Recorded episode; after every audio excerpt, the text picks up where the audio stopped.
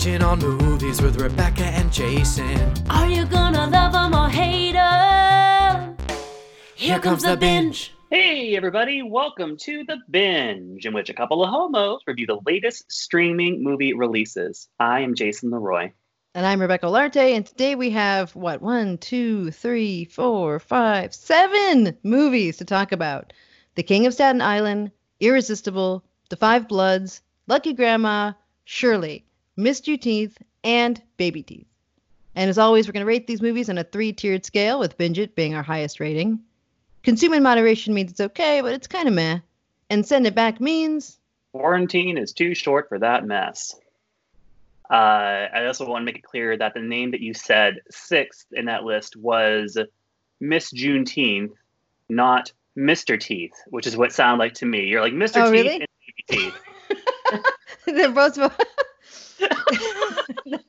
which would make one great movie, Mr. Teeth and Baby Teeth. But yes, you're right. It's Miss Juneteenth and Baby Teeth. Mr. Teeth and the immediate sequel, Baby Teeth. Uh, it's like the boss. It's like the boss baby, but all teeth. Um, like a nightmare. like a nightmare. Yeah, exactly. Uh, Re- Rebecca, we have a very special guest uh, this month. It is a guest who technically has previously made her binge debut on another episode. Mm.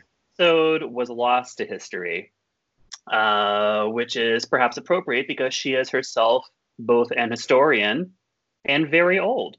She And I think she's lost. she she's not sure where she is right now, um, but we'll take advantage while she's lucid. Uh, she is a musician. She is an academic. She is a gentleman. She is our Memaw. She is Jen Chochinov. Jen, thank you for joining us here today. Oh, thank you so much. Sorry, my my, my, my old, old lady voice is cracked up again. Um, thank you so much for having me and uh, for that glorious introduction. It cannot be topped. I need to say something that I, and I think this is what maybe, uh, not to like place blame or, you know, not take accountability for my lack of pronunciation around Miss Juneteenth, but I just saw something so shocking, which is, um, Jen, you're smoking in the house? People still can do that? Is that legal? Hey, I don't come down to where you work or you live. and tell you- I I'm so jealous and like I'm like, is this 2020? Am I? Oh my god, I'm so And we jealous. should- We should note that Jen is joining us from London. So this is our first ever uh, transatlantic guest. This Very is exciting. it's, it's a wonderful thing, and yet you know I live alone. I've got uh, wood floors, high ceilings, lots of ventilation. It's Amazing. perfect. It's the perfect crime. Now, Jen, when you were uh, back here in San Francisco last winter, or possibly the winter before that, the winter that was it was like 2018, I think.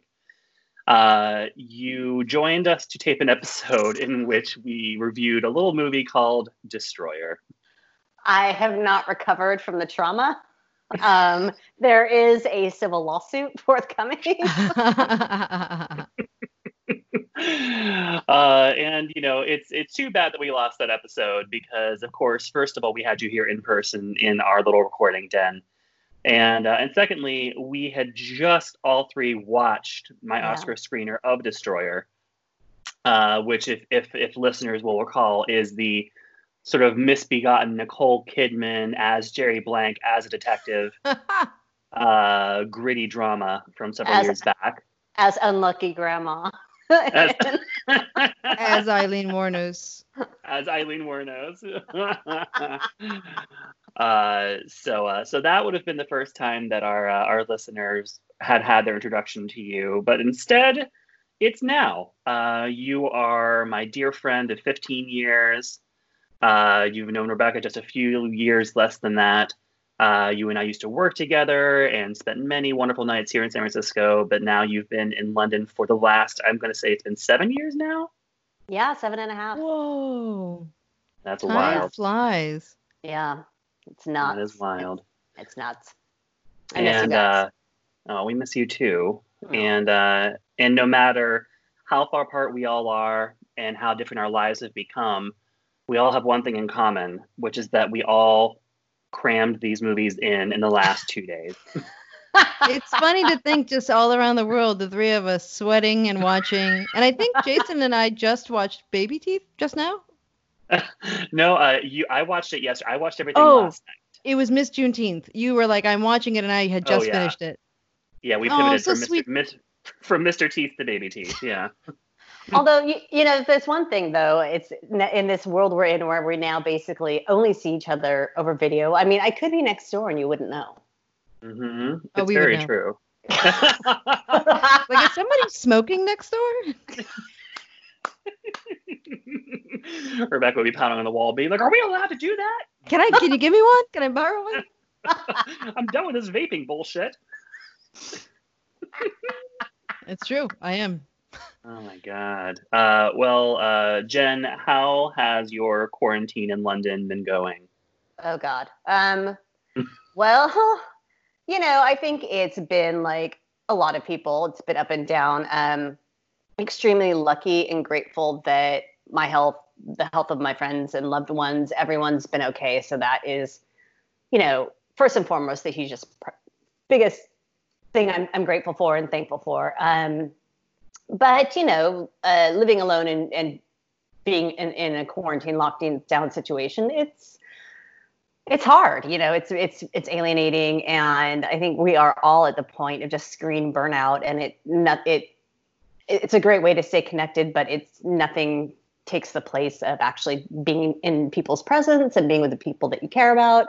Um and it's you know i think it's hard also whether it's work or you know from my situation um schoolwork is when you don't have a separation between your workspace and your living space like that's that can be really tricky too maintaining focus maintaining inspiration enjoying what you do um you know just the concepts of productivity is is odd and time is what is time anymore do, do any of us have a concept of it No, it's just Um, uh, yeah seven minutes it takes to finish a cigarette. but I, uh, I have but- a question as a as a mu- musician. How has Yeah. it been for you? Oh, I I've written a, an idea for one song in the past four months. It's just everything I have to offer goes into schoolwork, and after that, it's I just feel depleted. And you know, when your environment doesn't change and you don't have new experiences and new things to really bring up, I mean, Mhm. you're just sort of rehashing old old old old ideas, and and so yeah. Now, unfortunately, with a lot of people I know, we're all very I'm, I'm envious of the people who've been able to maintain creativity um, during lockdown. But as things are easing, I'm you know that's starting to change. But it's it's frustrating here in London. I mean, it's people are kind of acting generally like the pandemic's over and that it's not happening. Like when I go to the grocery store, I'll be one of a few in a mask, and it's just like you know you know Yeah. england has been awful it's been really awful in its response um abysmally awful you know we have the highest uh just compared to europe as a whole we are our numbers are i think ahead in some ways and it's um kind of just terrifying to see people just be like oh well that was the thing that happened okay um they i, I think um, I think early July is when restaurants and, bar- and bars may open, and I'm just like, we're not, we're not even there yet. Mm. but, Wow. um, but you know, again, on the positive, it, I'm just grateful for you know, health and happiness, you know, of people I care Yeah. about, and hoping that you know other people don't have to suffer any more losses than they already have. Really.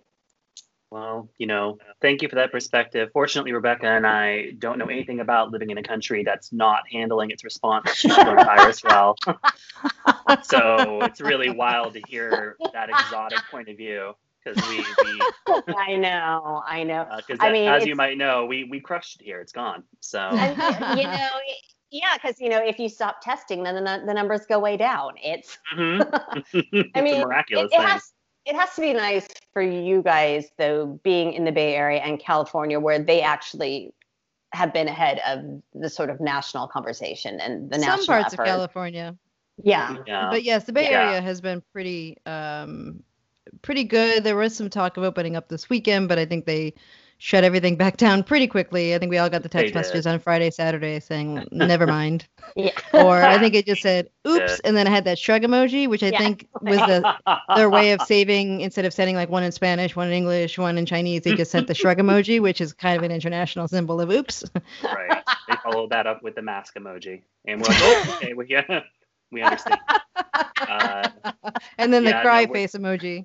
and then the cry face emoji. Why don't they actually just do it all in emoji now that I think about it? Because they send them, as we talked about previously, I get them in all the languages. I must have signed up to a different list than Jason does. Jason gets them only in English. I get them in like Tagalog, I get them in Spanish, and just send them in emoji. Yeah, I think that that's the way to do it. Skull Um, crossbones, no sign, and the no toast of the two it. champagnes, and a hamburger. Done. Everybody gets it. Maybe throw in like the international foods as well. Ooh, yeah. See, and that is multiculturalism. hmm Uh, as we're taping this, it is June 28th, and uh, and this morning was when it was announced that Gavin Newsom was closing down all the bars in LA again. Um, oh. because because LA has been a disaster. Yeah. Uh, their their numbers have been going up and up and up and up and up and up and up, and um, and it has been I it's yeah I mean I want to think that California in general has handled this well, um, but then I'll see you know footage from LA of like all the all the fucking gay boys are all out of the bars, um, just Yeah. carrying on like nothing's happening, and uh, so it it's tough. But certainly in the Bay Area, I feel like people are being very responsible, generally speaking. But uh, so so Jen, if, if things are going so terribly in England, um, is there still also an attitude in England that the U.S. is totally blowing it, or is the is the U.K. like, well, we're blowing it, the U.S. is blowing it, we're in it together? Um, I mean, I think, I think, I think it's kind of impossible to look at the U.S. and not think that they're blowing it on so many levels. it, Fair. you know, where where do you draw the line, really? Um, but you know, I think, yeah, I mean, I I don't. I'm not seeing in the new, news like any kind of comparison. Well, this is what's going on here, but that's going on there, so we're okay in comparison. I mean, you know, it's impossible not to be critical of both.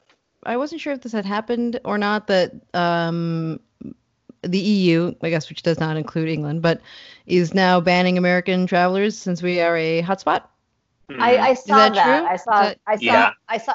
I saw that some countries are going to. Uh, yeah, some countries in the EU are banning American travelers because of. Well, yeah, I think it's I think it's not some countries. I'm pretty sure it's like officially like when the EU's list because I think they update the list maybe every month or something. Uh, of which uh, of which countries are restricted travel and or which countries rather are permitted to travel and then the US is going to be not on that list which when I saw I was like good because we need to understand that there are consequences Right. it's such it's so the American way to think that you can just do whatever you want and there's no consequences and fuck anyone who tries to make you face them. And the EU is putting its foot down. And to that Yeah. I'd say huzzah. yeah. Huzzah. Huzzah. Is this where we give a quick plug to the great? yes. Rebecca and I have both been watching The Great and we enjoy it very much. Thank you. End of plug. Um, well, uh, with all that happy talk aside, we do have seven movies to get through. We do. Uh, and uh, and Jen, you uh, we're going to start with two that you didn't get a chance to watch for reasons that you can articulate in those conversations. uh, after that, uh, you have seen the remaining five. Rebecca and I have seen all seven, and we are ready to go. Let's do it. Let's start with the first one, um, quite the American one, which is called The King of Staten Island. Scott has been a case of arrested development since his firefighter dad died.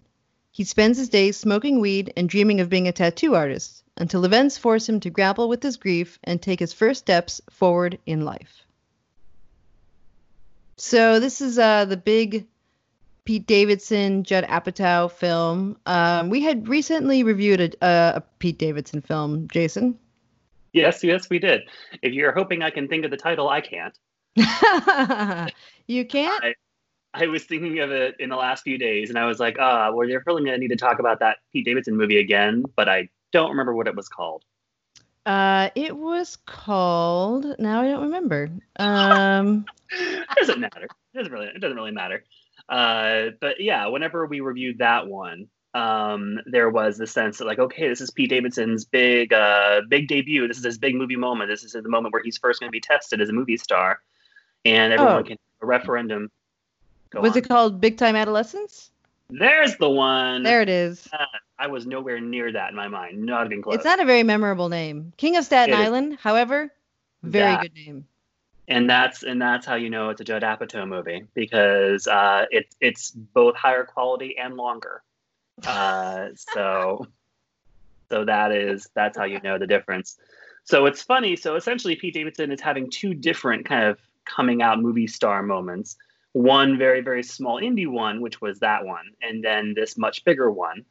Um, this, out of all the movies that have been um, sort of made available streaming in lieu of theaters being open, this is probably this is bar none one of the biggest titles um, of the last few months. Like this is you know a Judd Apatow movie is an event every time, Yeah. and uh, so this would have been one of those events, and instead it is um, available to rent for 19.99. Jen, do you have thoughts on that?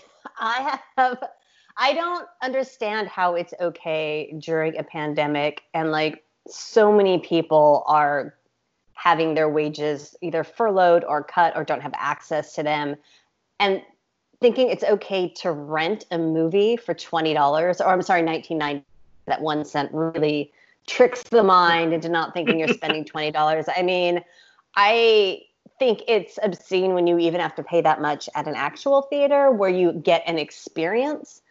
Um, so yeah, by by uh, my my moral high ground. No, I just I think it's so fucked up. Like I just 19.99 for a movie rental is just absolutely ridiculous. And I get that these things are big budget, and I get that people want to make their money back. But just have a heart and have a conscience during this time is hmm. two cents. Like unless I rent your movie and you're sending someone to my house with like a genie bottle and like tickets to an opium den and a harem, then I don't want to pay that much for. I mean, you know, maybe all those things Well. are required, but I'm just saying, like, I thought you were Well, gonna say like a popcorn and a soda, but okay. I know, you know, people from Jen's generation really want a lot more for their money. Uh, just, just you know, that famous World War II saying, "You better have an opium den." Uh, An opium just- den in every garage. Very, very Roosevelt era ideals coming It's- from uh from Jen. it is the American dream. Okay, have we lost sight of this? America as an exper- America as an experiment might have, might have failed, but let's hold on to the dreams we were built upon. yes, like a genie's bottle and an opium den. I get it. I will say this about that price point. It is certainly for for one person to watch a movie by themselves, that's an uncomfortable amount of money to pay. I do think it starts to make more sense if you have like the more people you have to watch it, because of course you're not all each having to pay it. Uh, but yes, certainly for one person to want to watch a movie by themselves, twenty dollars is a truly ridiculous number. Uh, with that said, uh, some movies are more worth that price point than others. And I would say that this one is a bit more worth the price point than the next movie we'll review. Uh, this. Christ, yes. I just uh, I'm just like on like my foot's on the brake until we start talking about irresistible. Go on. if you're gonna bring it up early, I'm ready to go. But uh agree. I yeah, I've sort of fall in the middle. Like I, I do see that it is a lot for one person.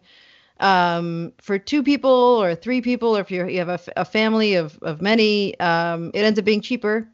Uh, you don't have to drive. Um, it, it I wonder if there is like a I don't know, like a net count, right? Like how many people I guess you can't really tell from Netflix like how many people are in your household or or that they don't have that kind of of data, but if you're like, you know, I guess it wouldn't be Netflix either, but um what is how does it balance out? Does it balance out in that it's like profit wise? I feel like it probably is fairly even.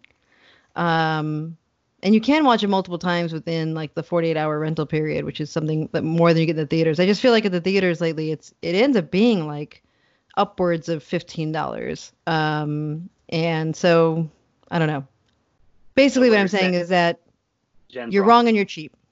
Yeah.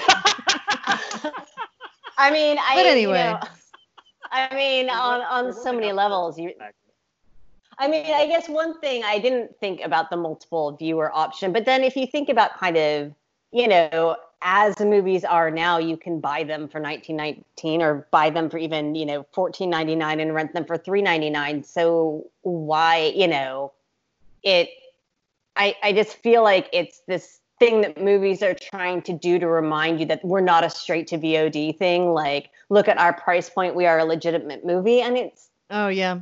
you know what I mean? And I, I- I feel like it's posturing. It's just economic posturing so that you know this was not a straight, this would not have been a straight to VOD thing. And saying that it's not a hooker, it's a call girl. I feel like if for me though, any of the movies that we've watched on the show that have been 1999, um, if they if if I wasn't doing it for the show, I would have waited. I can't think of one that is that I wanted to see so badly that I would have been like, we're doing it tonight. Oh, actually, there was one. Um, my girlfriend wanted to see Emma, and like, it was also one of those things where we had seen the trailers in the theaters right before, and we're like, we're gonna see it when it comes out, and then it was like, I want to feel like I'm not in a pandemic, so I'm gonna like pay the money so we can see it. But other than that one, um, I feel like all of the rest of them I would have waited. Except for I think Never Rarely Sometimes Always was the best movie that we've reviewed on the show that was doing the 1999 rental point. Oh yeah, I I But yeah. I mean, because it's for the show, I like I, I'm kind of like whatever, and I don't notice which ones are and which ones aren't, which is uh privilege, and also not because I have to, because Jason makes me and doesn't pay me. But anyway, it's back true. to I the do. I do. I do hoard all of our binge profits. I mean, it Um, makes but, it uh, more expensive then because then it's un- unwaged labor as well. So, I mean, it really like, oh my god. Okay, so circling back to the King of Staten Island.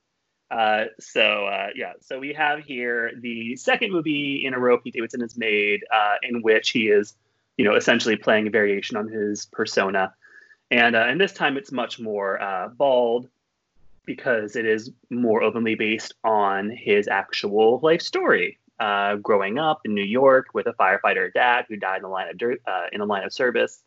Um, although in this movie, um, they lightly fictionalize it and also make it less heavy by having it not be in 9 11, which is how his father actually passed away. Um, we have Marisa Tomei playing his mother, who is, uh, you know, just doing her best to deal with still being a widow after all these years and having her kind of adult son who's an underachiever.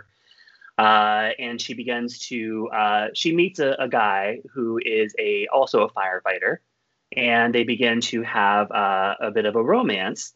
But this creates a lot of tension um, between her and her son and Pete Davidson's character, and that's sort of the core conflict of the movie. I thought this this this really this movie really makes big time adolescence all the more unnecessary uh, in a Mm. way because I think that it's just in general more successful uh, telling a fairly similar story. Uh, and Pete Davidson in this, I think, really does. I felt him really digging deep with his performance here. Like I really felt like he, like Big Time Adolescence was a much more kind of surface level performance, and here you can really feel him trying to like keep his guard down and be vulnerable on camera. Right, big time adolescence. He was, you know, he wasn't necessarily like the vehicle. the The vehicle was the the young boy who was kind of Mhm. seeing himself and his future bounced off of what Pete Davidson had to offer in terms of which was also a complicated character, um, a complicated character, but also v- tracks very closely to what we know of Pete Davidson. So maybe not that complicated for him to play, but complicated in that it's someone that you feel fondly for and you could see the potential and you you root for, but um, has an inability to you know take accountability and, and take the next step and move on.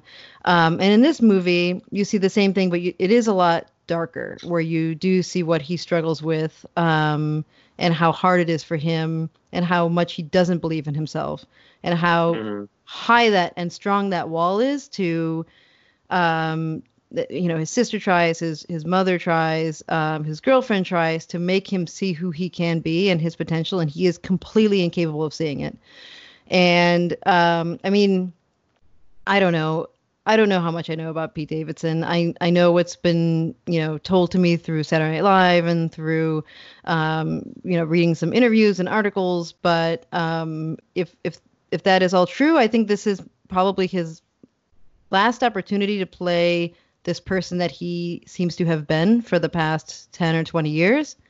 And i'm i hope it's very meta right? Like i hope that he changes and then we can see the stories he has to tell as he changes. Like i'm okay if he continues to tell these stories that are super autobiographical so long as he continues to be a dynamic and interesting and an insightful character. Um so like that's that's really what i'm hoping for. And and you know watching his last stand up he's he seems to be he seems to be growing. He seems to be recognizing things about himself mm-hmm. and the way he engages with the world. And um, i really appreciated this but this is the kind of the last one i can see about the lovable goof um, fuck up. with a heart of gold. Yeah. But uh, speaking of which jen uh, you lovable goof. Uh, I got so lost. I'm like, are you talking about me? Or are you talking about Pete? I can't tell the difference anymore. um, I I did not watch this um, largely because of the uh, aforementioned price point.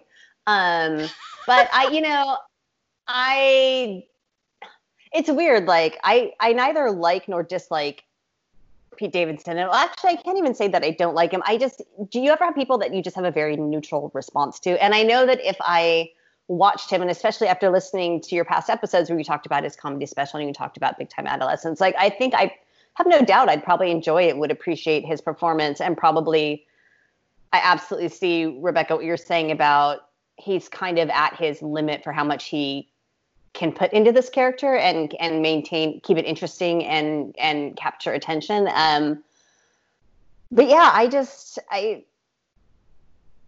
didn't really feel compelled to and and again the long island accent. I do not want to pay to have to listen to that. Um, if someone wants to pay me to listen to that that would be one thing but uh, that that is a commitment. That is an audio commitment i was not ready to make. Well you know i'll just say that if there are any listeners from staten island uh, what Jen just said does not reflect the views of this no. podcast. Uh, please go to her directly. Uh, we, I was just watching um, the season finale of Jersey Shore Family Vacation the other day, uh, and uh, and it ended uh, it ended with the wedding of um, initial uh, castmate and then eventual once again castmate Angelina Pivarnick. Uh, and uh, at her wedding, the other girls, uh, Jenny, Nicole, and Deena, gave her a toast where they tried to roast her. And they made a joke about Staten Island, um, where they just said, You are the dump to our island. And, uh, and the room was entirely Staten Islanders, and they were booed off the stage uh, and essentially out of the venue. Uh, so, uh, so I, I, I learned from that the hard way, not to not to trifle with Staten Island. So again, Jen's opinions are hers and hers alone. Hers alone. Uh, One thing we talked about in the house was if this wasn't written by and starring Pete Davidson, what would I think of this movie? What would we think of this movie? And I would have a much lower bar if this was about some other guy who I didn't already have a soft spot for, and like n- know in real life that he is like a considerate, thoughtful, like on the right side of politics and uh, funny guy. That I, I don't know that I think halfway through I would be like, fuck this guy. Um, he's a coward. Get your shit together. I think it would be a lot harder on him, which is like kind of speaks to a lack of empathy we have about you know people we don't know in general. Um, but I think I would have a much, especially you know, just given lately with um, everything going on around George Floyd. There's like, oh, there's this like you know white kid who has this loving mother, and sure he had this like hard thing growing up, and but why is he like bucking around and being such a shitty person to his friends and his girlfriend? Um, that I think that would have changed my opinion of the movie significantly. Yeah, um, I feel like, and this movie also has the Judd Apatow hallmark of, you know, being a good 30, 40 minutes too long. Hmm. uh, where, you know, and it's always, you can always pinpoint like the exact moment that takes a turn into that Apatow timeline because you're like, you hit that point where you're like, okay, here's where the story will naturally wrap up. Good, good movie, everyone. Great work. And then it digs its heels in and launches a whole new tangent um, which in this movie is The when stabbing. he moves into the fire. Oh, really? when he mo- to me, it was like when he moves into the firehouse, um, Hmm. where I was like, oh, Yeah. okay, like now, now, and because I was like, okay, that's just gonna be like a quick like tie it up. Oh, wait, he's living in the firehouse, but then that's like a whole thirty minute portion of the movie is him living in the firehouse. And at that point, the movie's been on for like an hour and 40 minutes. And you're like, oh, okay. So this is actually, this is going to keep going for a while longer. Okay. I, I felt like that was necessary to the movie though. I feel like the the thing that was necessary about this growth, and maybe it's like similar to what he felt at Saturday Night Live or something, was adults in his life who are not his mother, um, like believing in him for his own values and or his own like value, and like holding him accountable to things and like treating him like an adult. And I Mhm. think that was there's that whole point of the movie where I think the most interesting part of the movie is like this relationship between his mother, Marisa Tomei, and this guy she starts dating, who is played by Bill Burr. Bill Burr.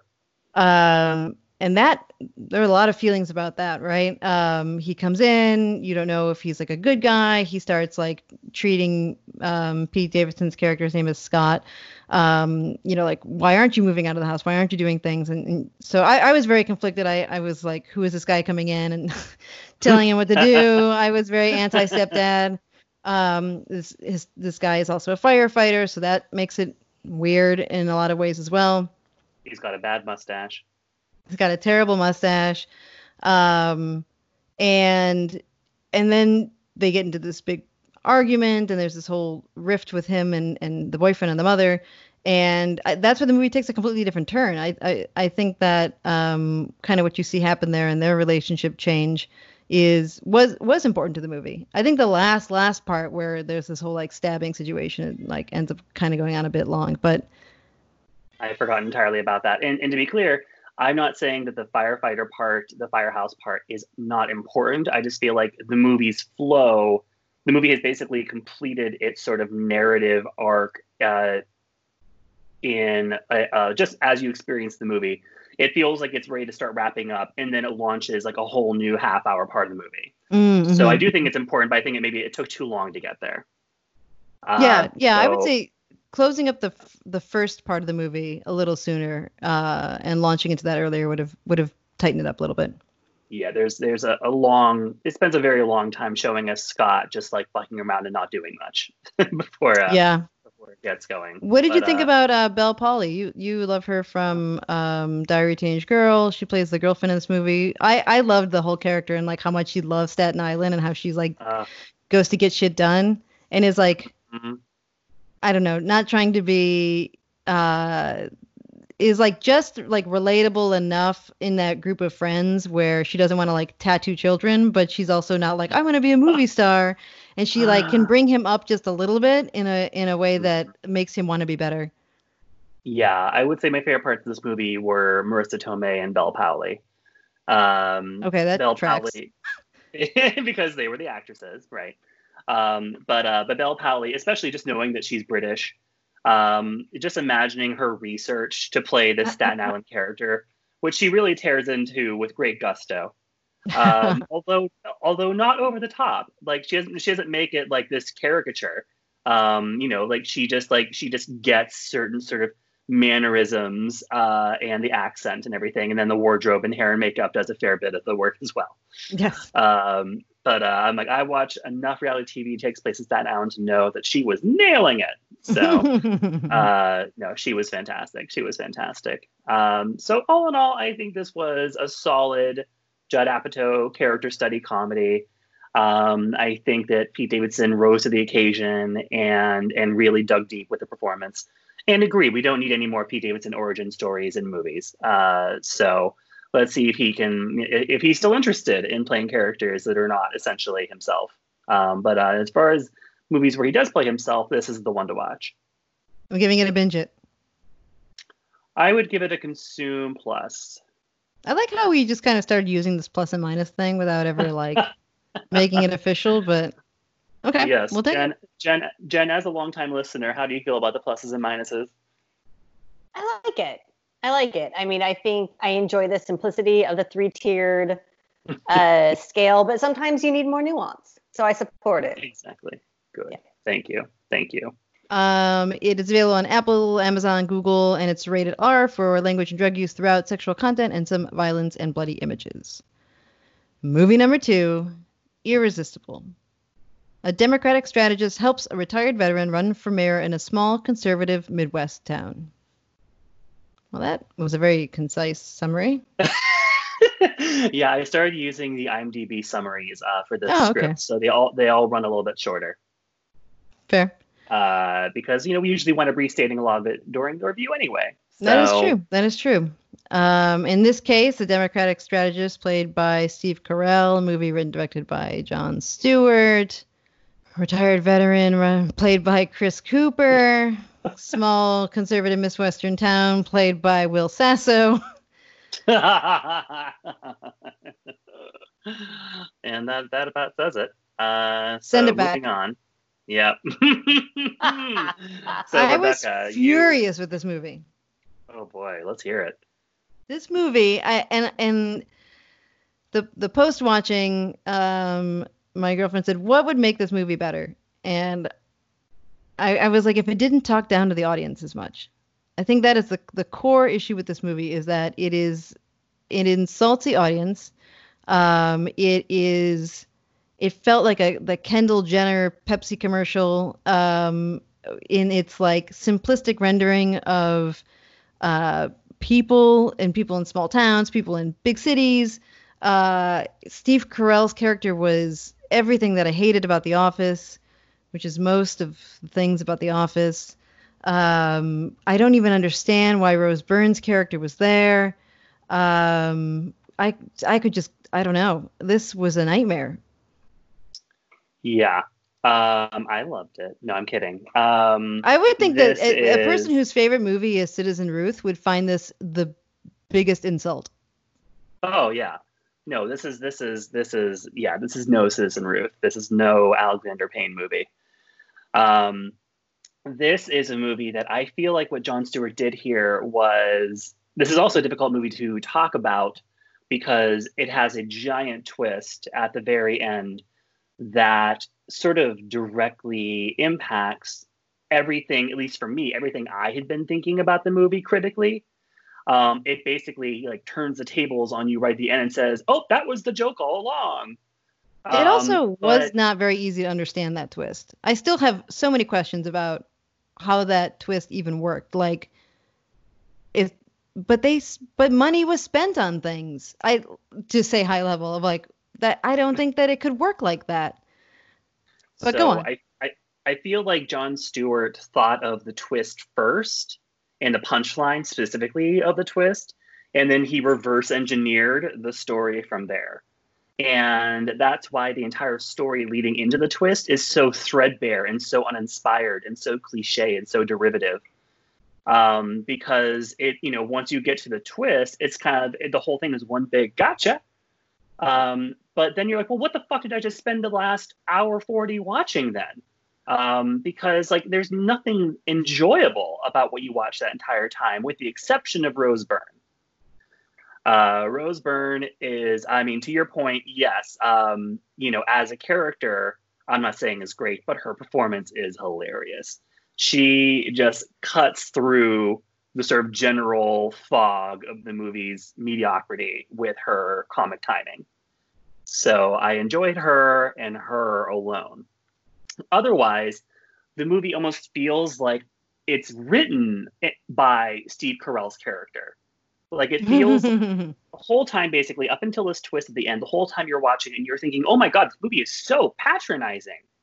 Like this movie is so incredibly condescending in the way that it's depicting the this small town and the people who live in it.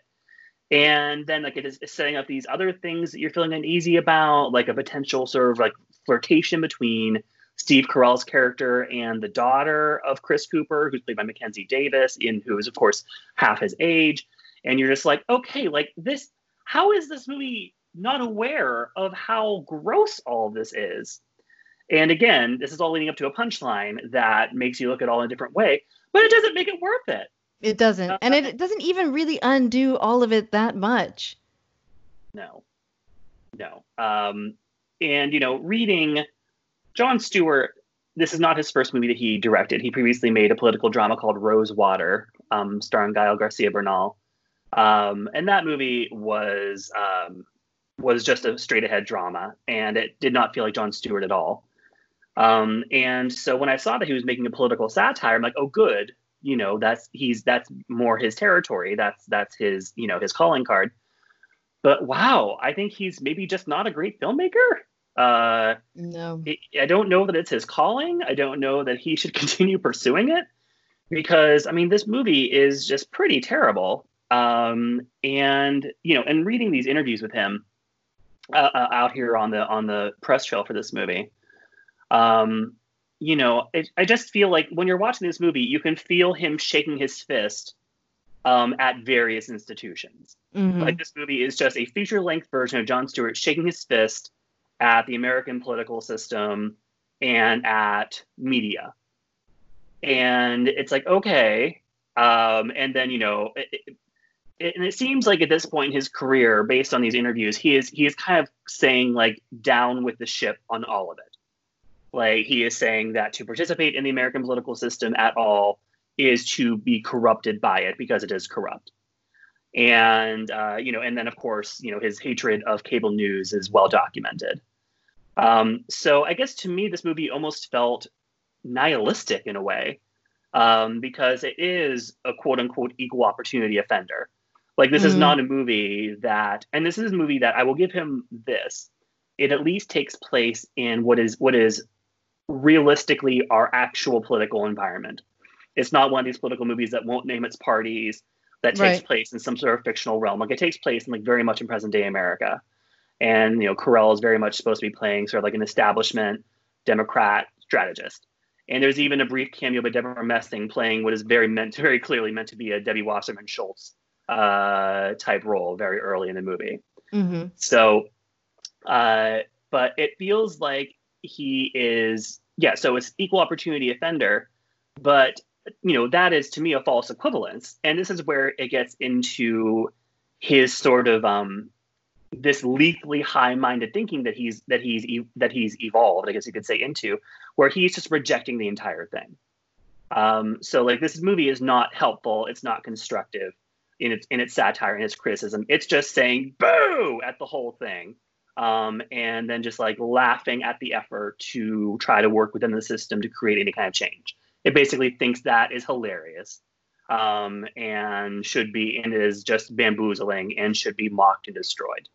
Um, and that's not my current view. Uh, so you know, so I was not. It was not resonating with me personally. Uh, and even even if that were were to be the message, it wasn't done in a way that was clever or um, even respectful Funny. of funny. Also, respectful of people either. I feel like at the end of the day, it still has this um, like really reductive like romance of like small town folks aren't like don't hate each other and don't have party lines like that also is is you're now just like creating this um you know wholesome american small town image which is also not accurate and, and you're you're kind of creating this like bad guy um of the political system which is also um, not showing the intricacies of, of that of that institution either. It it's Yeah. just it just felt super lazy. It was gross.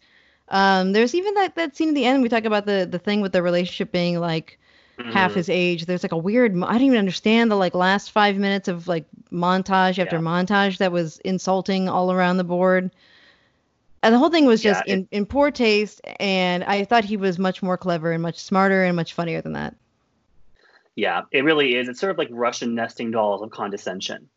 Yes. Uh, yes. like with each new one you open up, there's just more condescension.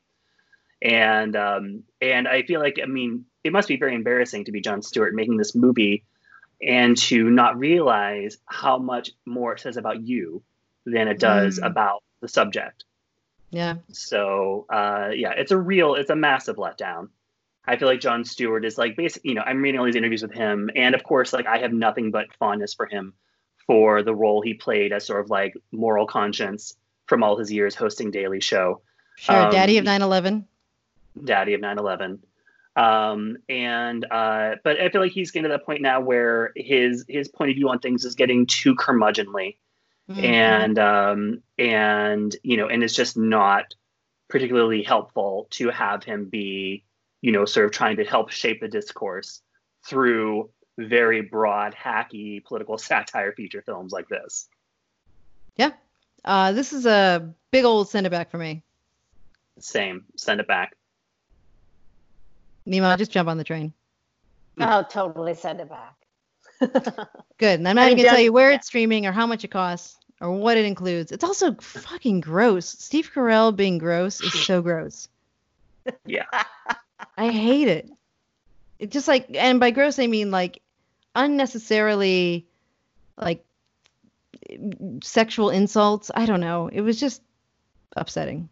Do you think like my question for you about this is um I did read a couple reviews about it and listen to you guys talk. Do you think it's one of those things when you know you're like in the throes of being just really politically aware and p- politically astute and just kind of really having insights to, you know, really really sophisticated understandings and and and and then sort of time goes on and maybe you aren't as connected to that world and so it's kind of like trying to keep up with the younger people. Do you think like he's kind of there's a part of it where he's lost the edge that we associated with him? So for him this is a fresh take in in trying to be like haha l- l- this is a big joke to make you think about the bigger things and i'm giving you this really off-putting scenario to make you stop and really think about this but kind of has enough degrees of separation to where he didn't really realize the the mistake in his method.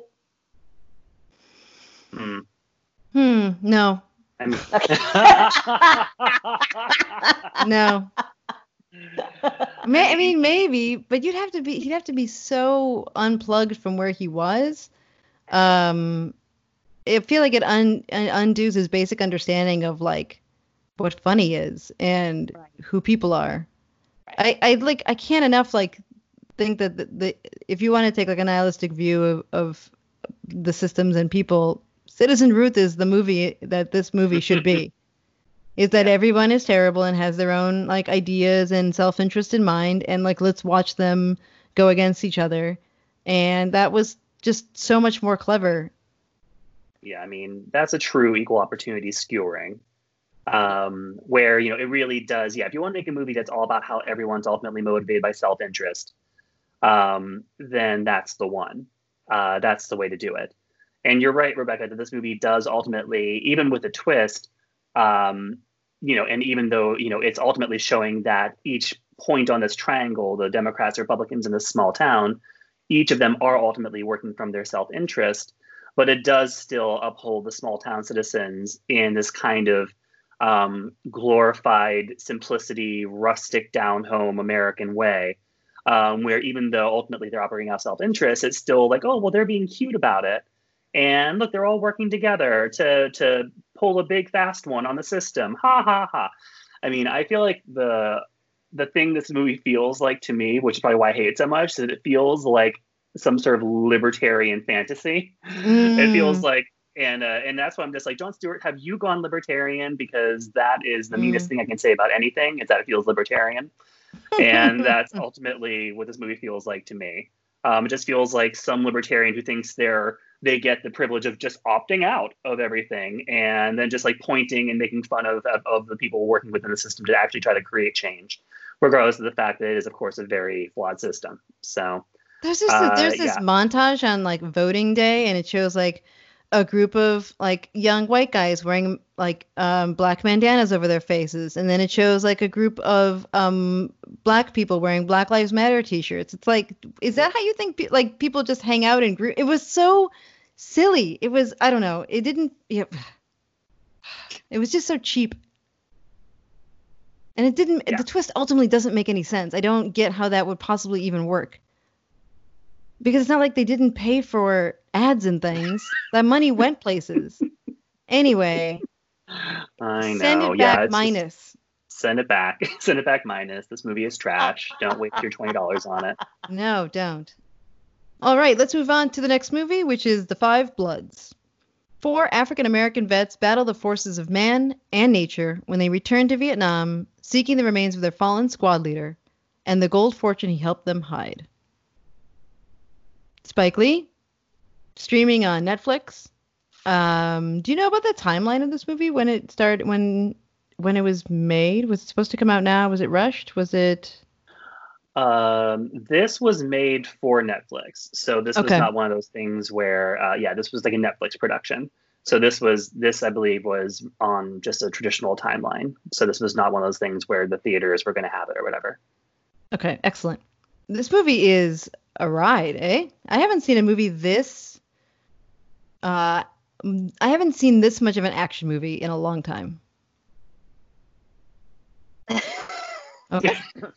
Moving on. I, that was not the lead in I was expecting. What, what did you think? she's she's wanting other people to start doing opinions first. yeah, I of will- course. I will I will jump in um, and and listen. I I thought um I thought visually it was stunning. It was a gorgeously shot movie, and I thought it was done in really interesting. I mean, I I liked it. I think it it has some problems, um, but I thought that it yeah I I I, I overall like I loved watching it. Um, it kept my attention, and I think that you know you could not have picked a more opportune time for a lot of the movie's messaging to come out. Um, I thought, uh, you know, on, on on a superficial, not superficial, but on the light level, I thought the performances were, great. I, the acting, um, for the most part, um, and you know, the story was interesting, and I thought it did a wonderful job of kind of you know, really trying to remind the public about the contributions that African Americans have made towards like the building of this country and fighting for ideals of democracy and fighting for ideals of freedom. Um, I, you know, there's a lot I liked about it, but I guess I don't know. Is it is it time to flag? Like, it, what the, the the first thing I noticed was just the lack of absence of strong uh, Black women characters. Um, I know that this story was about um, five men, but in doing, you know, in, in the film, they they do a lot of flashbacks and remind you about figures in history who have contributed, and and they were all men, and you know, um, African American women were nurses in World War One. They were nurses in World War Two. They were nurses in Vietnam. Um, they have they were intelligence agents in Vietnam. They and there's prehistory to the way that they've you know contributed. If we're focusing on on military and we want to focus on the ways that that people have died for freedom. I mean, you know, you can go back to the to the 1700s. So it was really sh- a shocking notice the absolute absence of that. You know, in the beginning, and they're they're show, showing a montage of some civil rights characters, and they show Angela Davis. It's great, and there's you know a reference to an Aretha Franklin lyric in the movie, but it was you know there weren't even at the end when I, they, they when they show sort of um, an image from a Black Lives Matter meeting, I mean that movement was founded by three queer women. You couldn't have a woman running that meeting, um, and I. I know, I know, I know that this movie was framed around the, these central male characters, and there were female characters present, but it was just really noticeable the lack of attention given to to Black women's contributions um, and their absence generally from the film, except in a few montage things. So um, I I did I don't know if you guys picked up on that or Mhm. noticed that at all. Yeah, I mean, I would say, I mean, Spike Lee is famously disinterested in female characters. Yeah. Uh, like he's never been particularly focused on female characters in any of his movies. Uh, which we know, with the exception of like she's got to have it right at the beginning, and then every now and then, um, you know, he'll have a supporting female character that pops the way that Angela Bassett playing Betty Shabazz popped in Malcolm X. Um, but by and large, women are an afterthought in his movies, and that's definitely one of their biggest failings.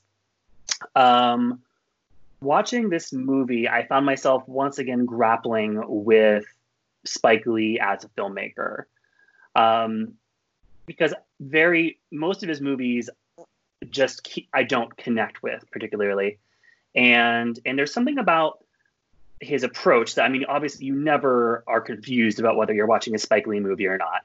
Um, you know, he has a style that has persevered and persisted um, in the last 35 years as a filmmaker, and where his films always feel like a combination of just like a visual essay and a polemic and just a, a throw everything at the wall kind of extravaganza. And you know, he's never been interested in subtlety or nuance. Um, and he's not particularly interested in sort of naturalistic character development um, or dialogue. You know, he really like he's just his mind is on in so many different places when he's making these movies, and the places his mind usually goes is not where my attention is.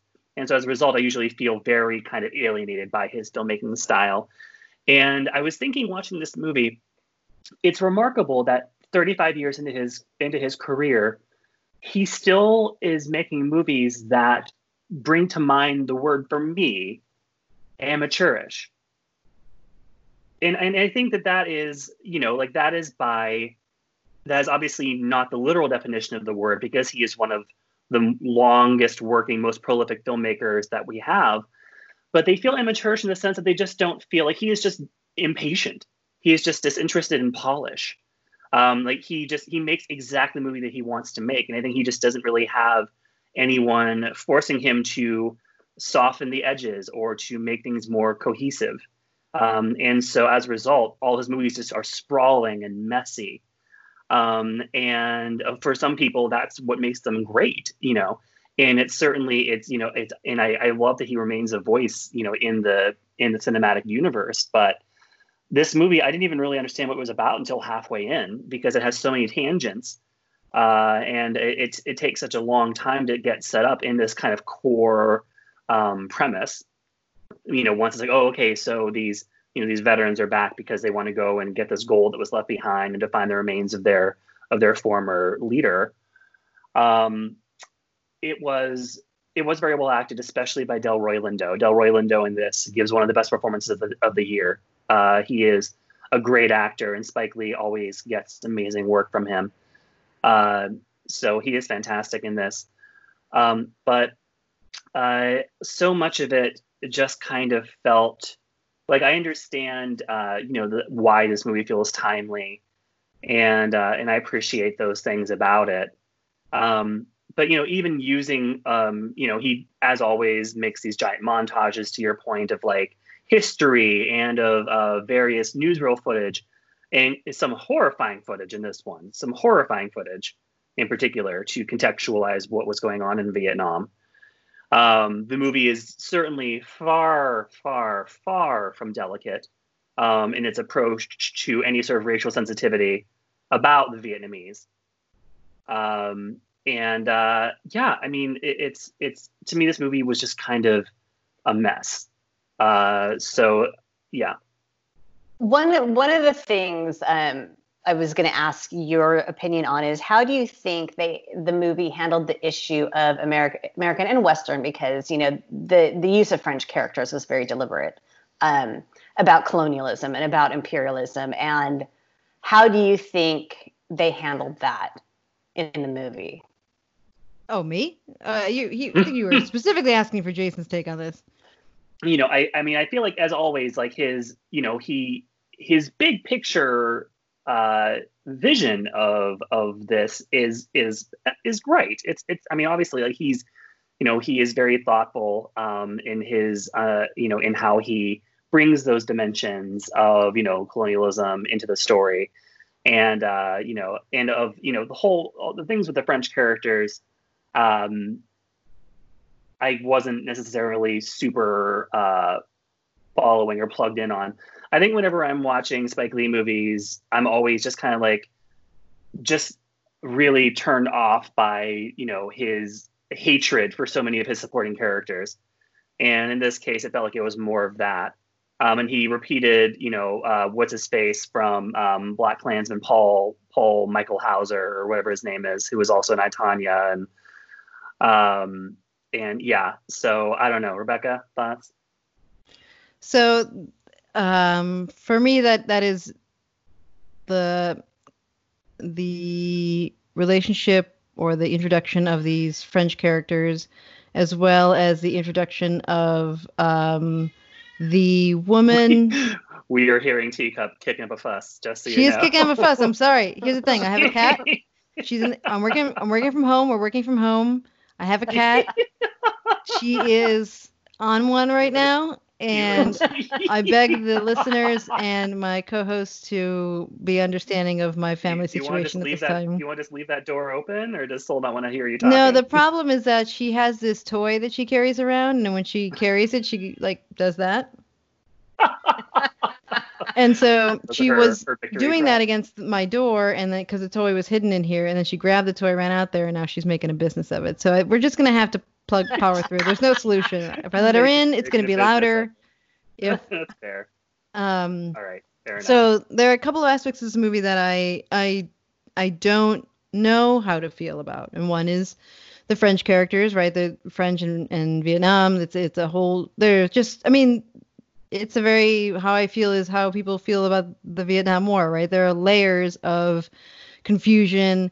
And uh, there's messaging that you're told that isn't accurate, and there are so many sides. There are so many victims um, which is uh, the woman who is the love interest, the old love interest of one of the the main characters. Uh, he goes back and he finds that um, their relationship had it. I don't want to ruin it. They had a, a different dynamic than you thought it did, and and but there also is this very powerful speech that she gives about what the what the effects are that their relationship had on her life and and her family's life, uh, which I felt was good.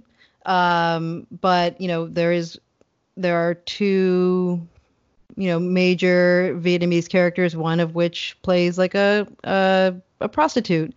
Um, do you need to tell the story of of things that happened? I, I think that it's not. Um, I don't think it is insensitive to include that story. I think that that character has this speech that like justifies this presence in the movie.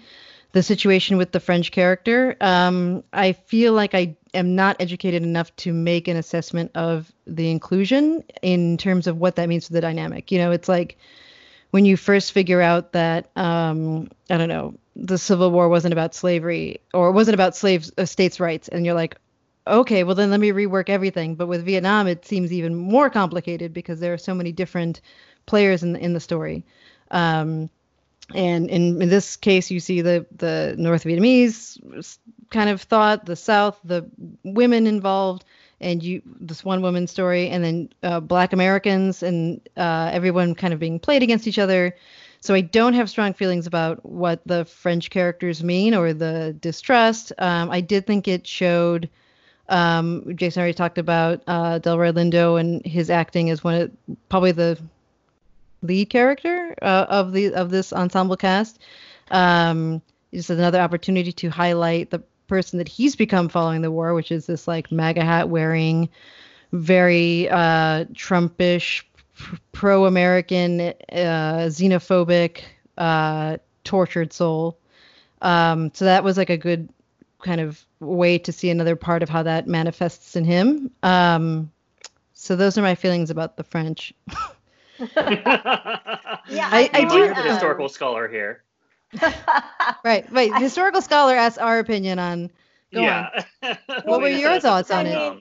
I, you know, I thought that I, I, you know, I'm kind of, I have sort of split opinions about it, and then I ultimately have to re- realize this is, um, um, uh, uh, this is something that's delivered to a mass public, so it's not going to, it's there's going to be generalizations. I thought that, you know, and especially the, like if we look at issues of intersectionality and one of the most important things we're grappling now is that is it's the struggles that's going to be uniting. Um, and and i think that you know it's uh, whether it is race or ethnicity or class. Um, and it, you know in in a story ma- predominantly about race i thought that it touched on the issues. You know you saw different opinions from different sides from Vietnamese characters, and I thought that it and, and you know and and I thought that it addressed those not not super comprehensively, but it didn't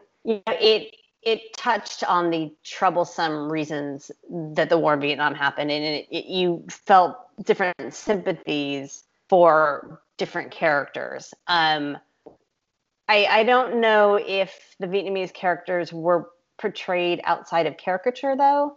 Um, yeah. Y- y- and that's kind of you know that that's kind of like did it did it succeed or did it not succeed in in in its message um, and I, I i don't you know i'm thinking about the one scene when they're on the boat um, kind of going through the Mhm. market and the guy is trying to get uh, paul's character to buy a chicken and you know i was reading a review that was like that's that interaction it would not have it, it isn't a thing that you know most likely would have happened and so i'm kind of you know when you were talking about um irresistible not to bring up that trauma but um kind of like the kind of like the the the sort of this romanticized characterized notion of what a small town was supposed to be like. I was wondering if at, in moments that wasn't applied to some of the vietnamese characters and what their reactions would have been. Um so i'm kind of on the fence of how how it, it you know it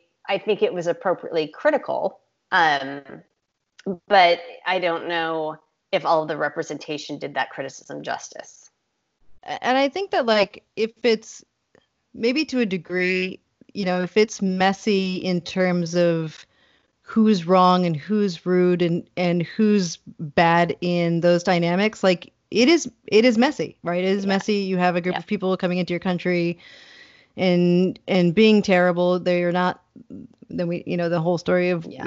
we have black Americans being sent to war is cannon fodder. Yeah. Like it, the fact that those two characters have this interaction is is gross and it is gross for all of them involved but it doesn't mean that that is not like how what happened i think that the the one french character who you know is pretty self-aware and her the the the woman who makes is part of this um landmine uh Yeah. nonprofit uh has a very good another very good speech about being pretty self-aware about the privilege that she had and what she's trying to do and then you have the you know ultimate you know, boss boss character who is a big white Frenchman, which is like the unifying uh, bad guy in the story, right?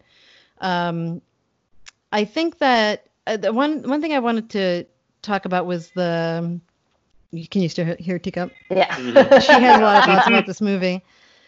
Um, I I think I disagree with the idea of it being amateurish and and or that messy is amateurish. I think that um, there might be uh, a framework of refinement that is associated with like professionalism that um, is a little narrow, and that this in its in its chaos and its uh, fun, also trying to almost like recreate this Rambo type movie for um, Black Americans, and um, it it takes a lot of like weird and interesting choices. Like I really like the fact that the the four main characters of of four of the five bloods play themselves now and then they play themselves in Vietnam um, and then you see them you know I feel like it's a really powerful juxtaposition of them with the um, uh, oh my god what the hell's his name?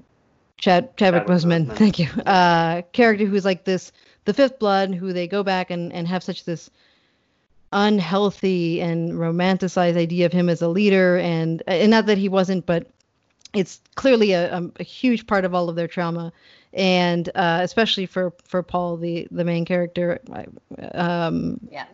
and I, I thought that was a really great use of of this you know really obviously young person and and still using their same older characters. Um i think it would i think they balanced the different he balanced the four stories of of the characters and and what has happened to them and the people that they've become um and how they they treat one each other one another. Um where you have paul who's like gone off the deep end clearly has very severe PTSD and and is incredibly aggressive with this Trump side. Then you have someone else who has become rich but has his own struggles with money. Then you have someone else who is just like um, the moral center of the group. You have the fun guy, and then you have um, Paul's son David, who is from The Last Black Man in San Francisco. That was great to see.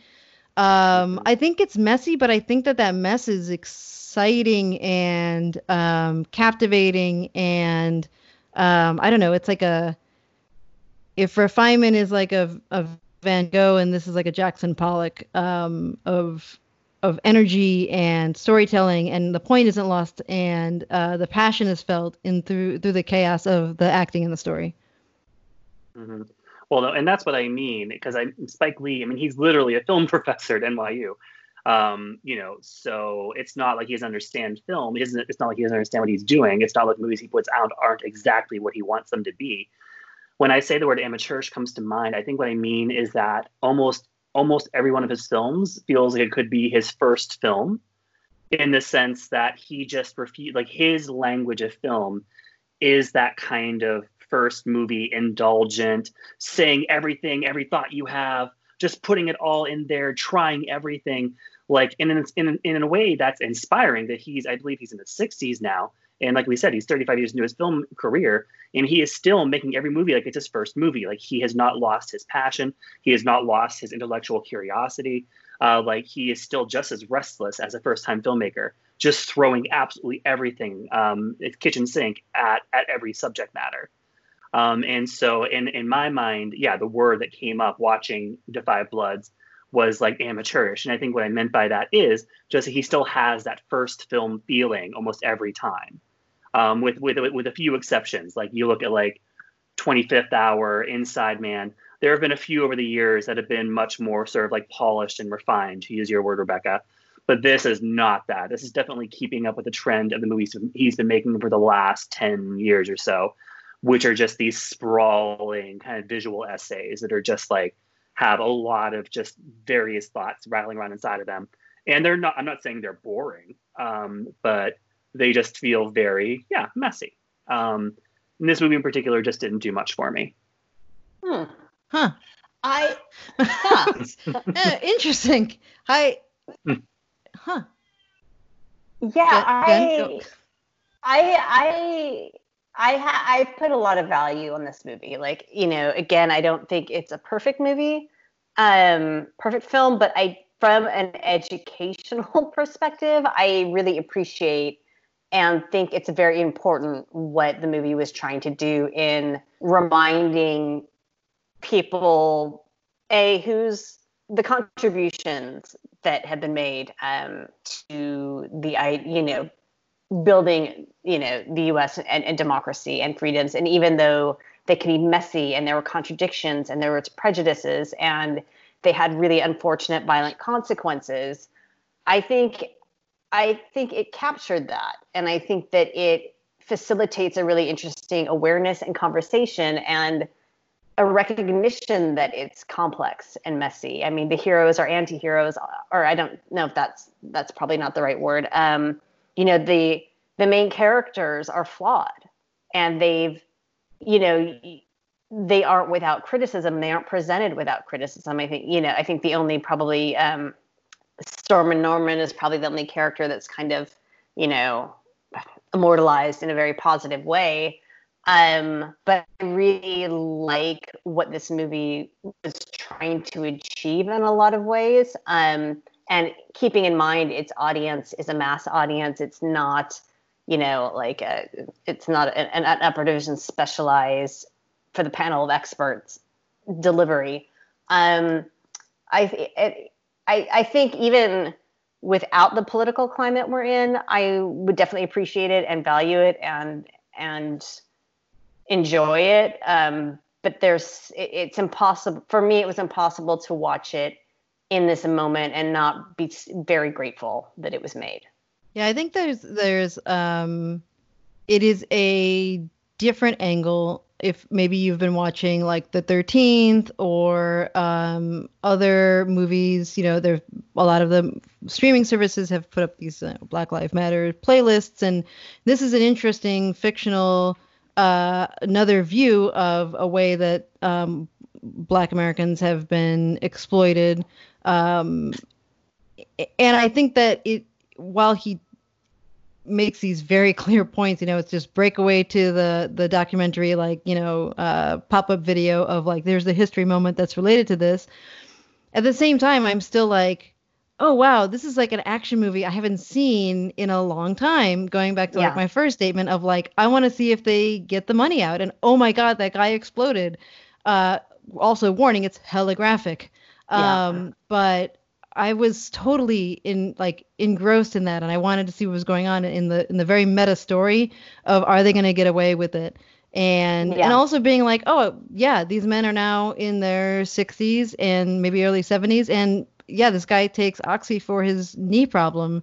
That's a whole other thing people to deal with, or the fact that these guys like never had the counseling they need for the clear PTSD that they have. Like it's very topical and historical, and yet it still manages to throw in this like I don't want to call it's not a caper, but it's like you know action adventure story that I'm like, what's gonna happen next? Uh, Yeah, I think one of the things that can be very difficult to do is teach history lessons and make it interesting. Um, but you know, and also make really intense and broader social claims, but package it in a way that you're like on the edge of your seat and you really want to stay on board with it. And I think that uh, I think that's credit to the years that he's been making films and a credit to really understanding to your point, Jason, he's making the movie he wants to make, but I think I'm going to disagree with the amateurs because I think to be able to do that and do that well and and, and engage the audience and and keep the audience engaged, it, it's an art form. Right. Yeah, I and I I was not engaged. So Yeah. Yeah. Nor do I think that it Yeah. really was much of a history lesson. Like it was it reminded us that it reminded us of the perspective of black soldiers who have repeatedly been conscripted to fight America's battles for it despite getting nothing in return. Uh, which is an important perspective to be reminded of. Um, But- but I didn't feel like it added much more than that. I guess where my counterpoint would be putting names, putting names and at times pictures and and not just saying as I did earlier, well, black women contributed, you know, but when to be able to put a name and a face, it it suddenly takes, you know, this thing that people understand and makes it personal. Um, and I like I learned from that. You know, You I mean in like the documentary footage, or yeah, or we you these know, aren't in- these a fictional story. Well, but in, in the fictional story though, but then they're talking about like the first uh, black soldier who died in the Revolutionary War. Like that's that's a fact. Um, so I think putting and uh, forgive me because I forgot the name and that makes me a horrible person, but being able to I don't know if Attucks? everyone knows that. Right, Crispus Attucks, right. Right. So I you Sorry, know, I I just wanted to prove you were horrible. Go on. No, I don't you. think everyone Um, knows about the fact that yeah. this fat this common is this like cannon fodder situation existed, especially when they like juxtapose it against when they there's this like really like interesting point where they're doing this like you know clear intelligence you know sabotage moment of playing these these message for American soldiers telling them about what's going Right. on at home, um, which was I mean peak of weird and manipulative uh, intelligence moves knowing what's going on at home and then also knowing that you're out here thousands of miles away. I don't know what distance is. Millions? No that's there aren't millions of miles. Thousands of miles away. Dying and watching You your are- friends die for something that you have absolutely nothing invested in um, and then also being seen as like you know monsters of war. I don't think that everybody maybe knows that. I mean i feel like Well, I didn't say everyone knows that. I just said that I think it just all it does is it reminds us of that perspective, and maybe for some people they consider that perspective for the first time of what it has meant to be uh, a black soldier for the U.S. Um, and uh, and the particular uh, sort of cruel ironies of that of that particular situation. Uh, so yeah, I think that is helpful. I just don't feel like it did much with it. so this what are we giving this one For me, it's a consume. Oh God, I'm new to this rating thing. I'm I'm gonna say binge. I'm gonna I'm gonna say binge it. i'm giving it a binge it with a caveat that it is graphic Yeah. Um, and it is streaming on Netflix, and it is rated R for strong violence, grisly images, and pervasive language. It is grisly. Let me Yeah, say that one more time. Yeah. And now we get on to the movie, which is why the reason Jen is here. Lucky Grandma. Set in New York City's Chinatown, an ornery, chain smoking Chinese grandma goes all in at the casino, landing herself on the wrong side of luck and in the middle of a gang war. I mean, it's about time they brought my story to screen. I only see you getting on those buses going to the casino in the middle of the afternoon. when my stories aren't on, I need to fill my time. Um, I just finished watching this uh, maybe an hour or two before we started taping. I I loved it. I it was just so fun to watch. Um, it, the lead character, I haven't seen. I don't know the actress, um, and I, so I'm not really familiar with her work. But I mean, she's just captivating. She was brilliant. Um, I within seconds just was like, I'm on board with your journey. I just want to know what happens. you are a badass and you're hilarious. Like I I am mm-hmm. with you on this on this ride.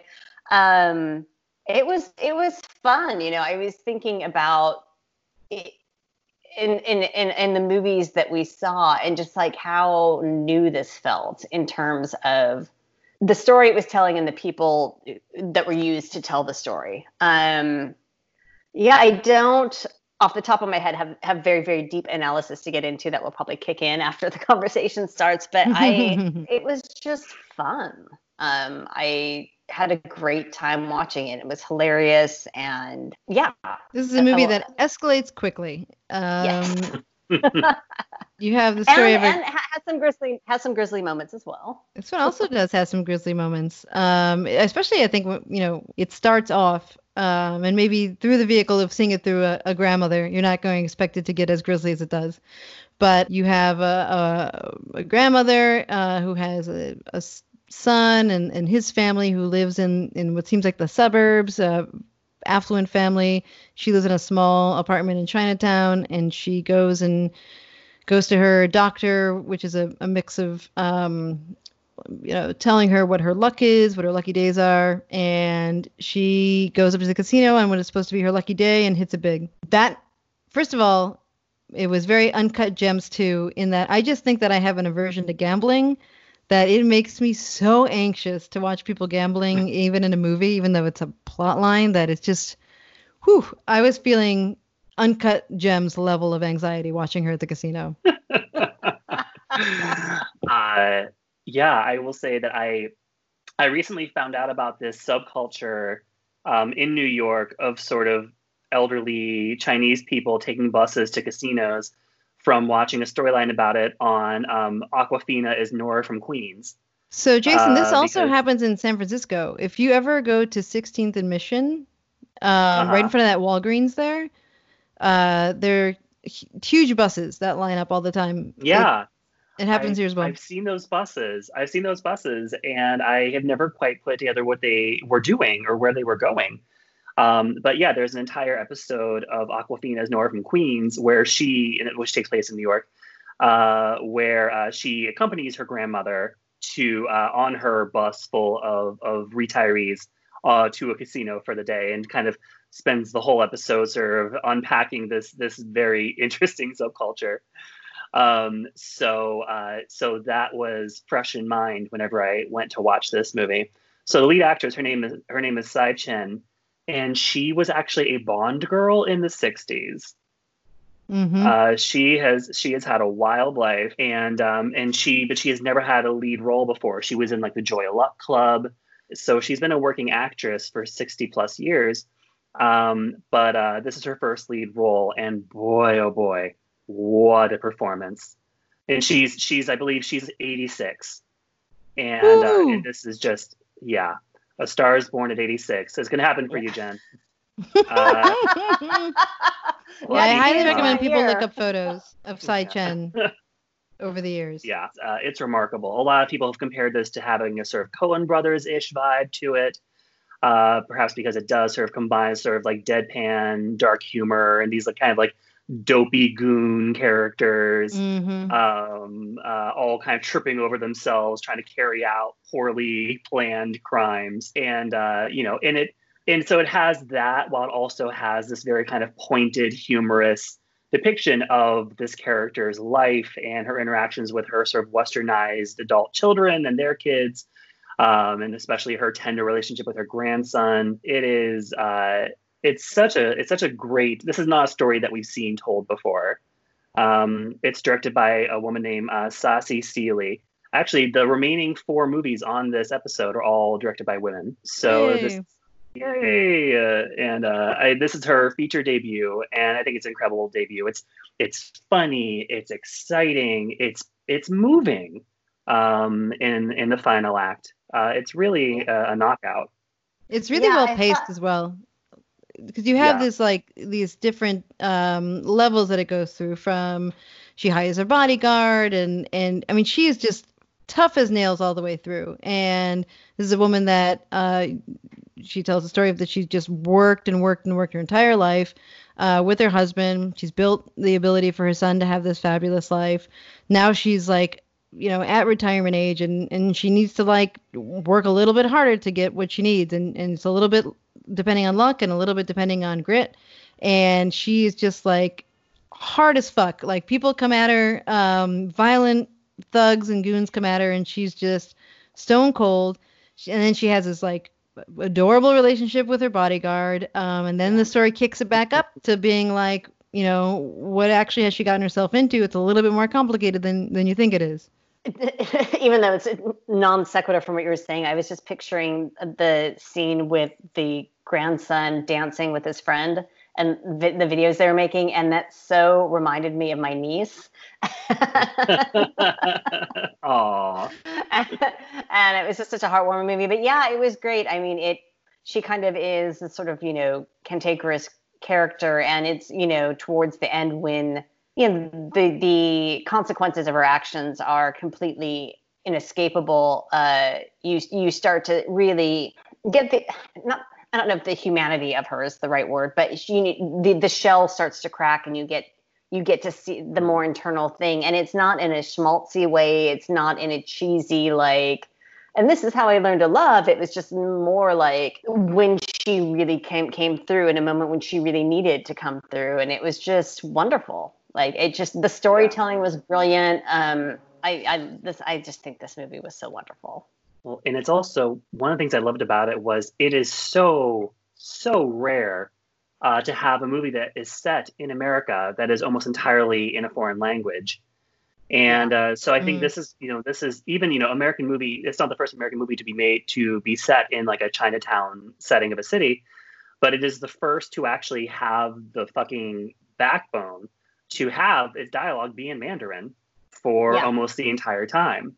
So I Yeah. really appreciated their, uh, I appreciated the integrity that it had in storytelling to not make it more, you know, quote unquote palatable for American audiences by making all of its characters speak a language that they wouldn't speak. I appreciated that detail. And they also kind of do that dance with English when she talks to her son because you see her son ha- is, you know, there's a very American life um, that feels very out of touch with his mother's, and it's a it's a really stark difference to show like a a woman who has lived one lifestyle to provide a different lifestyle, and the the disconnect between the two is is so um so present.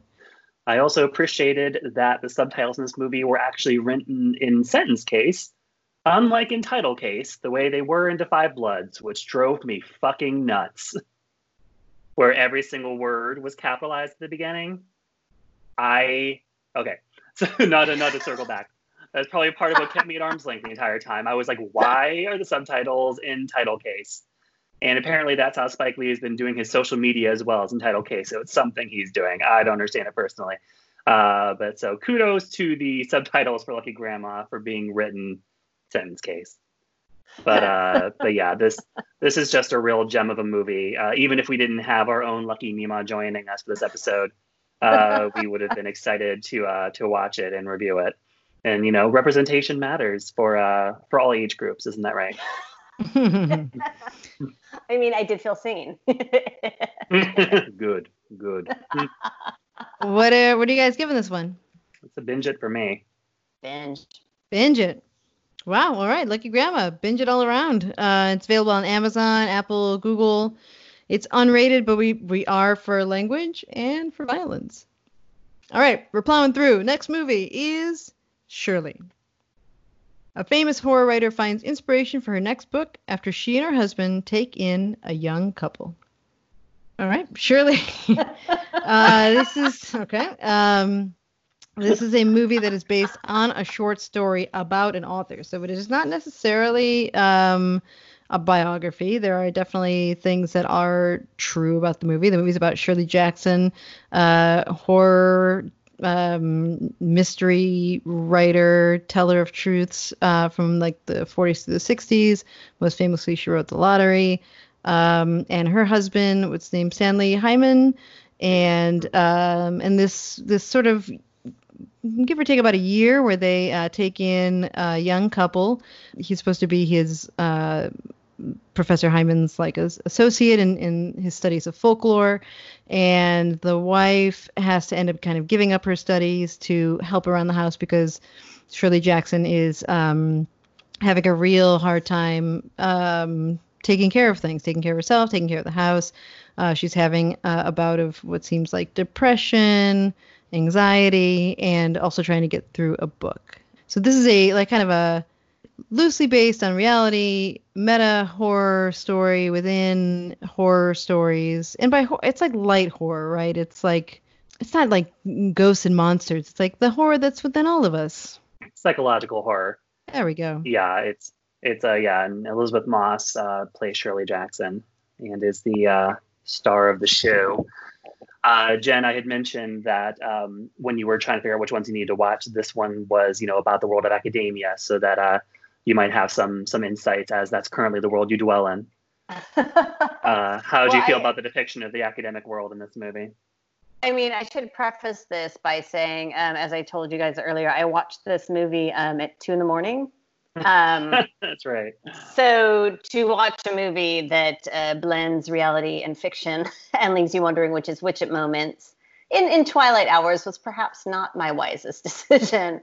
Um, I mean I, in terms of academia, that is that is not necessarily a level I would say that I where they were at that I uh, feel I can speak tons to. But one of the things I I did wonder about was so the way that uh, the young couple is invited to the house and kind of way that both the uh, Shirley Jackson and Stanley kind of toy with them um, for mm-hmm. their own benefit. And it leaves you wondering is this for their combination for their own professional benefit? Is this just what they do for people? But then also, is it for creative benefit so that they can get inspiration or do character development or right. get what they need?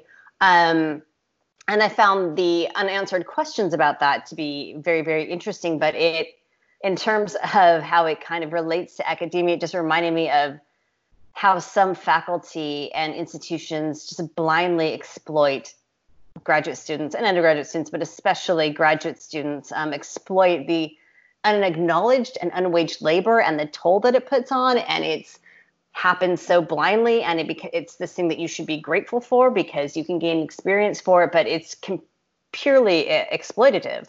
Um, and that, when I was watching it, was wondering if that I, I know the story. It, it, the broader story was about any uh, other things, but that to me was sort of a takeaway of how that parallels academic life was just the entitlement that some faculty have to exploit others to meet their to meet their their gains. So that would be the the kind of one parallel um, that I you know picked up on. And so you think that's accurate?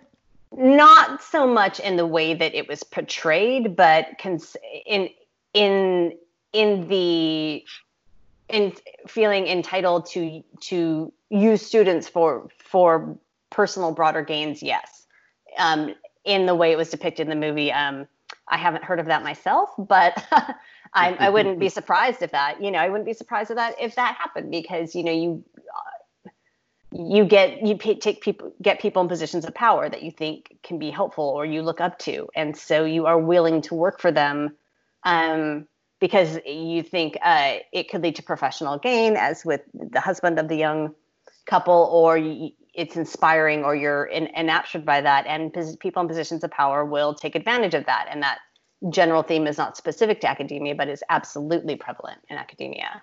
Um, and sort of the liberties that that they take you know like stanley's you know not um, stopping his philandering ways from flirting with you know his protege's wife um, and being very inappropriate in that regard and and sort of this entitlement to be able to do that things like that. I I, I, I, will say I did uh, look up a picture of Shirley Jackson and Elisabeth Moss. They the it is uncanny how they got her to to really. to, um, had, had look up a picture. I was like, oh, they nailed that. They they nailed that. And the whole time I was watching it, I was thinking of um, I think it was when you were reviewing The Invisible Man, and you were talking about how you could just watch a movie of Elisabeth Moss's face acting, and yeah, I, I I need no more selling on that. it is it is yeah. poetry. It is amazing. There Yeah, was one moment. Where hard. was the there was a moment that was very similar to an Invisible Man? Is she is like is she trapped somewhere? She- Oh, it's when she tries to leave the house. Uh, because and that is based on really Shirley Jackson was kind of a known recluse, and there's this point where she's like trying to leave the house and is really struggling with it, and that was very Invisible Man. Um, where she's also I was like I'm having a deja vu moment, and it is, oh it's Invisible Man. There it is. Um, and the we want to note that Stanley is played by Michael Stuhlbarg, um, who is now, I think, being typecast as um, Professor Aloof, um, learned man. he has the beard for it. he was a natural. He was a natural. You're Did just you- like you're just like oh is that is that one of my professors from college? Who uh, he's acting now? How how exciting! It's very believable and authentic. Very call me by your name. Um, yes, that's right.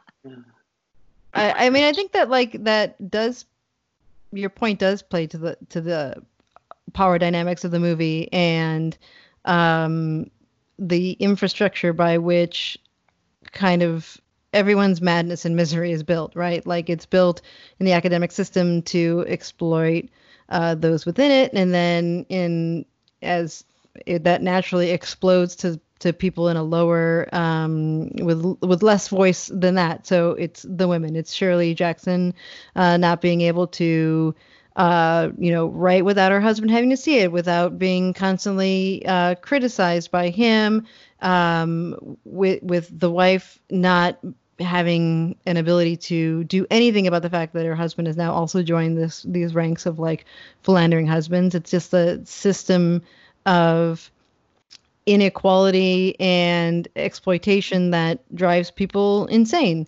And um, I mean, I've, I've only read The Lottery and I think The House on Haunted Hill, um, but it's you know, uh, The Lottery is very much about um, psychological horror. It's a horror of society and um, what they're forced to live in because of these um, nightmares that they live in real life. Uh, yeah, I, I think that I at the beginning of this movie, as we're watching this young couple played by Logan Lerman and Odessa Young, as we're watching them, you know, take the train into Bennington, um, and we're watching sort of like this this hellish introduction they have to the couple, you know, the whole thing starts to feel like it's going to be Who's Afraid of Virginia Woolf, and uh, and I was like very on board for that. um, but um, so this filmmaker is named Josephine Decker, um, and this is her fourth feature. Her last one was her first one anyone had heard of. It was called Madeline's Madeline, and uh, it's it's very experimental. She's she's a, a very experimental filmmaker. Um, you know, it's sort of like she makes Miranda July look like Michael Bay, um, and um, and and uh, and Miranda July was in Madeline's Madeline, um, and you won't believe this, but they're friends. And uh, and I think that you know Madeline's Madeline I couldn't finish, and um, and watching this movie, which on paper I should love, um, I just have a really hard time with this director's kind of cinematic language. Like I feel like there's you know it's I guess the nice way of putting it is dreamlike. She tells her stories in a dreamlike way. Um, where like Jen was saying, you know, like you're not always sure like what's real and what isn't although you don't when things you don't know whose subjective point of view you're looking at things from. Um, and uh, there's really no connective tissue uh, from one scene to the next. Th- things just smash into each other. And um, and i would just i was just very alienated watching this movie. I had a very hard time um, following it emotionally because it didn't feel like it had really much of a much of a spine pulling it all together um, so I was very much in awe of Elisabeth Moss' performance the entire time, as always. But aside from that, I, and, and, and Michael Stuhlbarg's naturally um, appealing academia, but aside from that, I I did not find much to connect with or root myself in in this movie. Yeah, I found watching it kind of, you know, trying to grapple with okay, like what exactly is this movie about? Like I know it's supposed to be kind of this idea of what this woman's world would have been like, but is this a movie about, you know, the frustrations of women and and the need, you know, the because at first your introduction to Stanley, it's like, oh, is he like the male savior who is saving her from herself, or is this more like you know like the disease without a name that corrupts is corrupting women from the inside within this with, within this period and is that both for uh, I believe the character's name was Rose as well as um, Shirley and then it's or, or, or you know and then it, I think you know it's it's a mix of all of these things but it did get you know and then you start to see this sort of more darker side of Stanley. So you're like okay well he's obviously not this likable savior character. So it it gets it it was it was, I agree, it was very difficult to follow. I, in part, liked how at times I didn't know whose perspective who, or whose madness was overtaking. Um, between you know the two primary women characters, you you know you, it was as compelling as it was confusing, and I think that that was sort of the point. I don't think it mattered mm. whose it was. I think that the the mat, you know, I think that you know uh, Shirley's quote, you know, when they're you know they're they're talking about like ways that they can make you know the young husband destroy himself and then and talking about the ways that they can kind of mess with Rose. And she's just like well they'll go mad. She'll go mad. They all do. And it's kind of this sad sadistic way but then also like this is kind of what happens. I mean it wasn't compassionate but it was it was as much a reflection as it was an action to put on to someone else. You know what I mean? As as an intention. Um which yeah i mean it's interesting but then it's confusing confusing at the same time so it's it's much more of a, of, of a movie that you might get cerebrally engaged with but i agree i didn't really have any emotional connection to any consistent consistent emotional reaction to the characters i think the right. the thing that that is supposed to tie the movie together is the thing that is also the least tangible which is that during this this the timeline of this movie, Shirley is writing another story, and the story is yep. based on the disappearance of a young girl in town.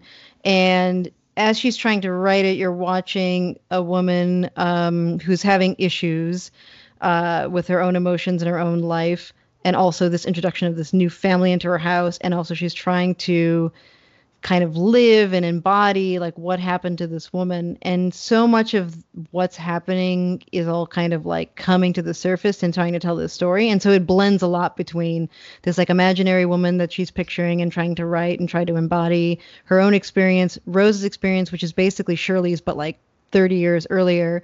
So you're watching that sort of like shadow happen and then there's this like um you know shadow of a of a figure that has that has died. And i think that it is confusing if you're like, wait, who is that and who's wearing that coat? And this is kind of a blur. And, and are you dreaming or are you not?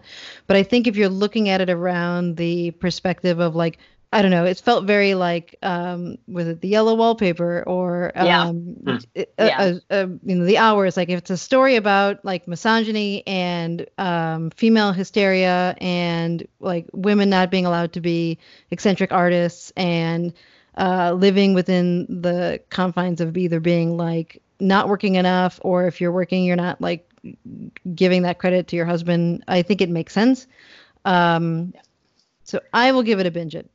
Yeah i thought i mean there was there was one quote which i thought really underlined like if, if the if the movie had to be wrapped up in in in in an exchange when the husband is getting frustrated with her and he's jealous that she's sharing her work more with Rose than with him. And he's talking about like what she's basing the book around, which is the disappearance of this woman. And he's, he says, you know, you don't even know her. And she says, you know, basically, she's a woman that's kind of been erased. She's a woman that, you know, was sort of kind of I don't remember she she said the kind of like you know like ruined or like overtaken by power people in academia, but like basically like this is a woman on college on a college campus who disappeared and was erased like she is every woman i know her and i felt like that was like that was kind of like those moments in david lynch movies where he gives you one line and you're like ah okay got mm. it i'm with you and to me, like that was like okay, this is like this is like the main the main thing. What do you guys think? yeah, give I this mean, one? if I if I was rating, you know, these movies based on just their politics and their morals, then that would be a different thing than rating them on their craft and how they are as movies. Um, so like, yeah, in terms of this, you know, the way that this movie outlines the things that Rebecca that you were talking about, yeah, that's all fantastic. But as a movie, I it was very unpleasant. So for me, this is a consume. Yeah, I'm gonna go with a consume. I mean, I enjoyed it. Um, I I enjoyed the I enjoyed being confused by it, but um, I also kind of enjoyed it more after watching it than during watching it. So I would I would give it maybe a, cons- a consume plus. Mhm. Did they give you weird dreams? You know, I think I fell asleep immediately afterwards. Deep, a Um, deep Ema slumber. yeah, I'm giving it a, a binge it, uh, not just based on politics, Jason, uh, but based on the fact Mhm. that I thought that the the acting was stellar. I mean, you have Elisabeth Moss and Michael Stuhlbarg playing this couple, and they are just so. It is very like Who's Afraid of Virginia Woolf. It's like yeah. petty and it's uh, also kind of endearing and it's kind of gross and you're scared the whole time. Um, and you know, my bias, I, I would love I love a movie about like academia in the in the 50s and 60s. I, I think that's a, a really um, New England sweet time to look at. Um, and I really liked the Rose's character and and her and her husband's character are not like carbon copies of them, but you can see the system turn them into each other. And Yeah. I liked watching that happen. There was some like antagonism there, and I found that exciting. Um, so I think as a as a movie and as a political statement, uh, I'm giving it a binge. It. Shirley is streaming on Hulu and rated R. Oh, it is. I bought it. Hmm. it's also for bridges on the others. Uh, sexual content, nudity, language, and brief disturbing images. Also, in honor of Pride Day, there is some lesbian subtext to it. So, There full is. disclosure. Our next movie is Miss Juneteenth. A former beauty queen and single mom prepares her rebellious teenage daughter for the Miss Juneteenth pageant. Straight to the point.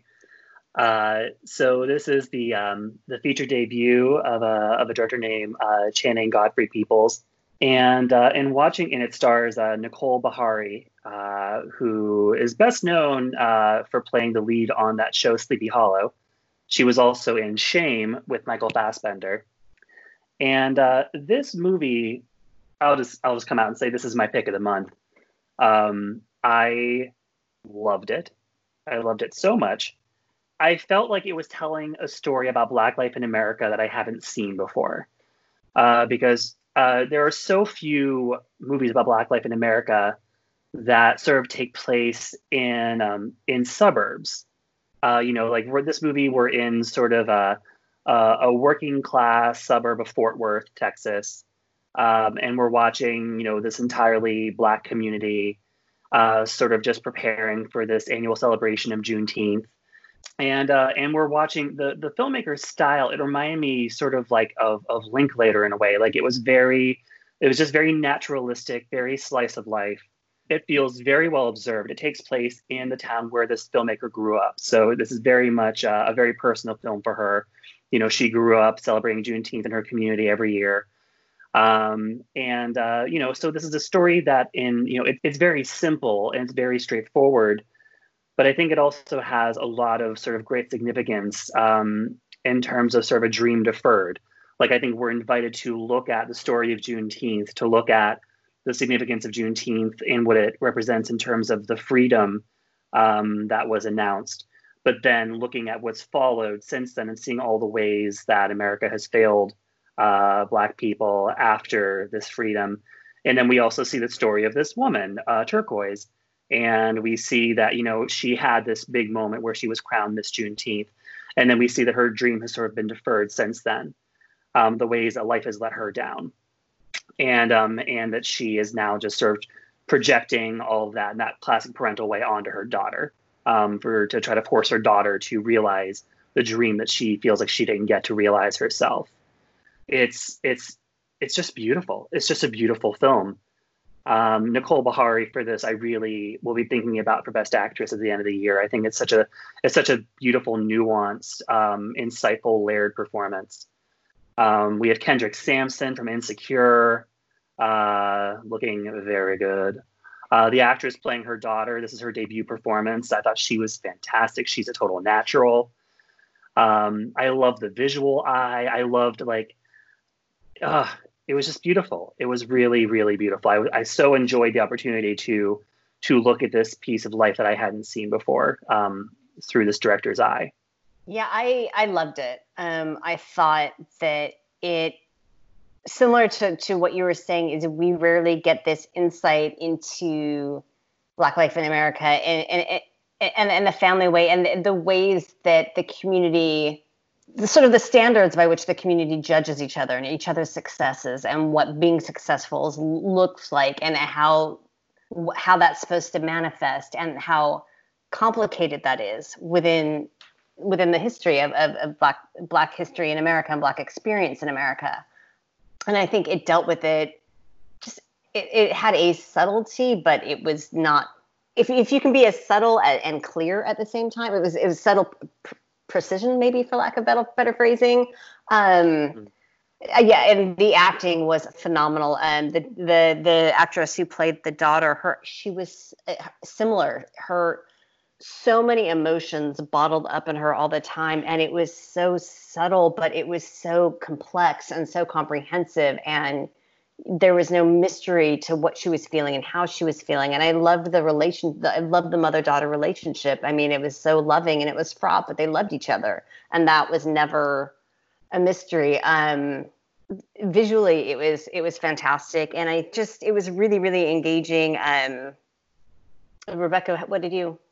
I think that I really enjoyed the relatability of the mother's insistence on like closing a loop within her own life and also seeing a singular path to escape and success that I think often parents do. Um, either it's college or it's, you know, not dating too early or it's like it's trying to protect your kids against the experiences that you've lived and especially the less opportunities that you have available the more um, golden the one path that you can identify seems and the complete singular focus and narrow mindedness and inability to see your children as people with their own interests and and really focus on that. And the attention is nothing but good but everyone around her can see it except for her. And it's tough to watch. I think it's it's tough to especially in, in this situation around this pageant. This pageant you know afford would afford her daughter a scholarship to college and um, she had won miss juneteenth herself. So there's that which which watching the movie to me only played against her daughter's chances of winning. It's also it's a contest. So you would need to be so um, so special to know that you win a contest amongst all these other people, but to like put all of your eggs into this basket in this desperation um, was it just felt very relatable, and in that I, I I felt it was it was sweet and and difficult. Um, I think I really like the fact that ultimately it it, ties back to Juneteenth and the and, and a black experience in America where so much of it becomes about outside of that singular focus the the other characters realize the importance of owning something and and what that what that means so it's whether it's her boss owning the bar or um, her friend owning his his business or the her ex-husband husband owning his own like mechanics shop like that that really is the thing that that's that solidifies your existence here in america as as a, a whole person that like can't have things taken away from you. And how sad it is to see that you know in in all this time since juneteenth that that is available to so few of the people in her community and it is uh it really is the thing that changes your existence whether you, or not you are a power player in your own life or whether you're at the whim of of other things. So I, w- I will say it it wasn't the black story uh, in America that felt very unique because I felt like it reminded me a lot of Support the Girls. Um, I thought about that movie too. Uh, in in showing, and it, it, reminds me a lot of, I don't know if it was like this where you're from in in, in Pennsylvania, Jason, but to me it was like a very Cleveland like experience of like you know uh, middle class families uh, in you know albeit segregated neighborhoods generally. Um, but you don't see it very often here in san francisco. Um, i was watching a comedian stand up recently um, and she was talking about like where she was in la and, and she was in her bit like I ran into another black person in target and she was like where are the rest of us and she was like you have to go to compton or inglewood and she was like i'm second generation suburbs where is that? And and you don't see that here in San Francisco very often. You see it in Oakland, thankfully, but um, it it had a very uh, realistic feel, I think, to like a Cleveland, a Detroit, or and also a very uniquely Texas experience where people are riding around on horses all the time as like a means of primary transportation. yeah, yeah, no. Um, it reminded me of Support the Girls just in this in the sense that this was also a movie with a black female protagonist that took place in Texas. Um, you know, but aside from that, you know, that movie was, of course, entirely sort of a workplace uh, drama that had a, a, a ensemble cast of, of, of different races. Uh, whereas this was really truly like I think if that movie had been just entirely about Regina Hall's character, and it was like not just her at work, but her main at home, her you know, and we we see more of her life in that than just work. But that was just such a brilliant ensemble movie. Um, and uh, in in this, we really do see that kind of, to your point, this sort of like segregated Texas black neighborhood, um, and that's what we focus on purely and solely from beginning to end. Um, and uh, yeah, I just I loved I love those nuances. And yes, it very very true that San Francisco famously is very very uh, racially imbalanced and has historically been very very low uh, on on black population, which was one of the subjects of the last black man in San Francisco. To go back to a movie that was brought up earlier, mm-hmm. Memaw. no, I mean I I don't really have much else to contribute to. I think like covered kind of the basis. I mean, yeah, I just thought it was um really wonderful to see a just how many times there were just women on screen and just how many times there were just black women on screen. I mean, I think that, you know, it's, if we think about all the movies we've seen, how often does that happen? Um, and not, I don't mean that like in a tokenizing way. It was just wonderful to see. It was really, really, really refreshing. Um, yeah, I mean, I, so is this, did you say it was the, the writer or the director's first film or? Mm-hmm. Yeah, yeah, first yeah. film. Yeah, incredibly I mean, naturalistic. Yeah. Very naturalistic. What a debut. Yeah. Uh, so yeah, I already said it's my pick of the month, so it's a binge it for me. Just yeah, because it's politically good, Jason, doesn't mean. if you would like to talk about that comment, we can talk about it. Uh, I feel like we already addressed it. we already addressed it. If if we didn't address it clearly, then I'll just edit the show to make it very clear. I'll cut and paste around. It really was just that when you led up to calling it a binge for Shirley, the things that you said going directly into that were not about the movie. They were about misogyny and academia. And so it sounded like you were you were just talking about the subject matter and how important it is to talk about it. And then you said it's a binge, and it kind of came out of the blue. Uh, so that was why I responded the way that I did. Fair enough. That said, this is also a binge for me. Woo! and uh, Jen, you said binge as well. Oh, I did. Yeah. Wow, we have three binges. Our second triple binge. um, and and they, I feel like there's a there's a through line with these two, right? With Lucky Grandma and Miss Juneteenth, it's, it's women very in a very desperate situation and yeah. seeing uh, a situation of chance as being um, something that changes their life and their family entirely. And um, that's, you know, it all comes back to Shirley's testament about misogyny. So uh, let's move on to the last movie. this week, uh, month, uh, which is Baby Teeth. Milla, a seriously ill teenager, falls in love with a drug dealer, Moses, her parents' worst nightmare. So uh, you, Rebecca, watched this just before we were getting ready to start taping. And I was nervous texting you, and I was because I knew probably what was happening at that point in the movie, uh, and I wanted to give you uh, space because I Thank I you, that, uh, Jen. Jen, Jen, I know that you uh, you were messaging me about uh, that it had a bit of a impact on you emotionally as well. Yes, uh, there are a few. Uh, you could say tug at the heartstrings, or completely ripped it out and sort of punted it across the town a few times. Um, in in a you know in, in a very moving way. Um, but yes, the, the, the film had impact. Yeah, I was that that text message came at it was very welcome. Uh, I had to clean myself up a little bit. Yeah, yeah. Uh, glad glad to give you a little bit more space to uh, to uh, to react to the movie before throwing you onto this call.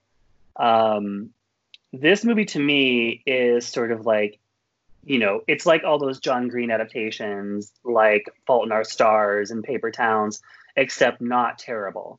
Yes, Uh, that's it. This is the one. I'll throw all those out. This is the one. Yeah, exactly. Like no need to go back to Me and Earl and the Dying Girl.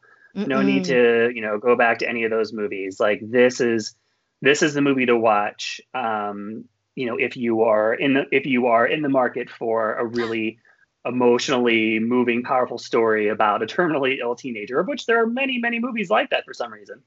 Um, so clearly, there's an audience for it. Um, but this is this is the best one you can watch. You know, going into it, I didn't really. I just clicked rent and watched it. I didn't re- read the description, so I didn't know that that was the premise at first. So Oh, surprise! it, yeah, it kind of took me a bit to be like, oh, she's sick. Okay. all right, because that doesn't that doesn't immediately um, made No. made the knowledge isn't made available. So yeah, I'm interested to hear your take because I had read the premise. I I knew vaguely what it was about. Um, but I I imagine it would be a harder hit not knowing.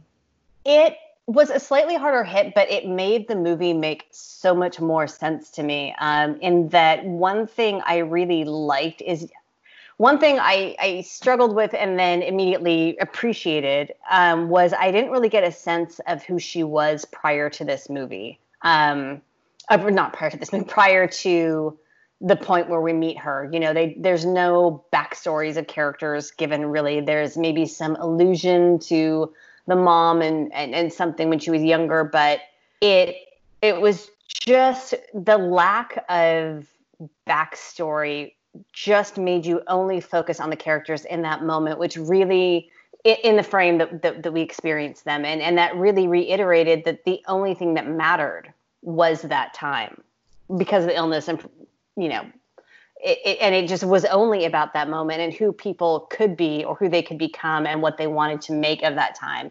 And once once that hit home it was like got it got it completely. Um yeah i thought the actress who played milla was amazing. She was phenomenal. Um what she brought to the and it kind of because sort of at first i'm like okay, she meets Moses at a train station, and that's kind of how the movie opens. And I kind of like, I don't get it. I don't get why th- why this guy. He's like an obvious mess. Um, what's the appeal?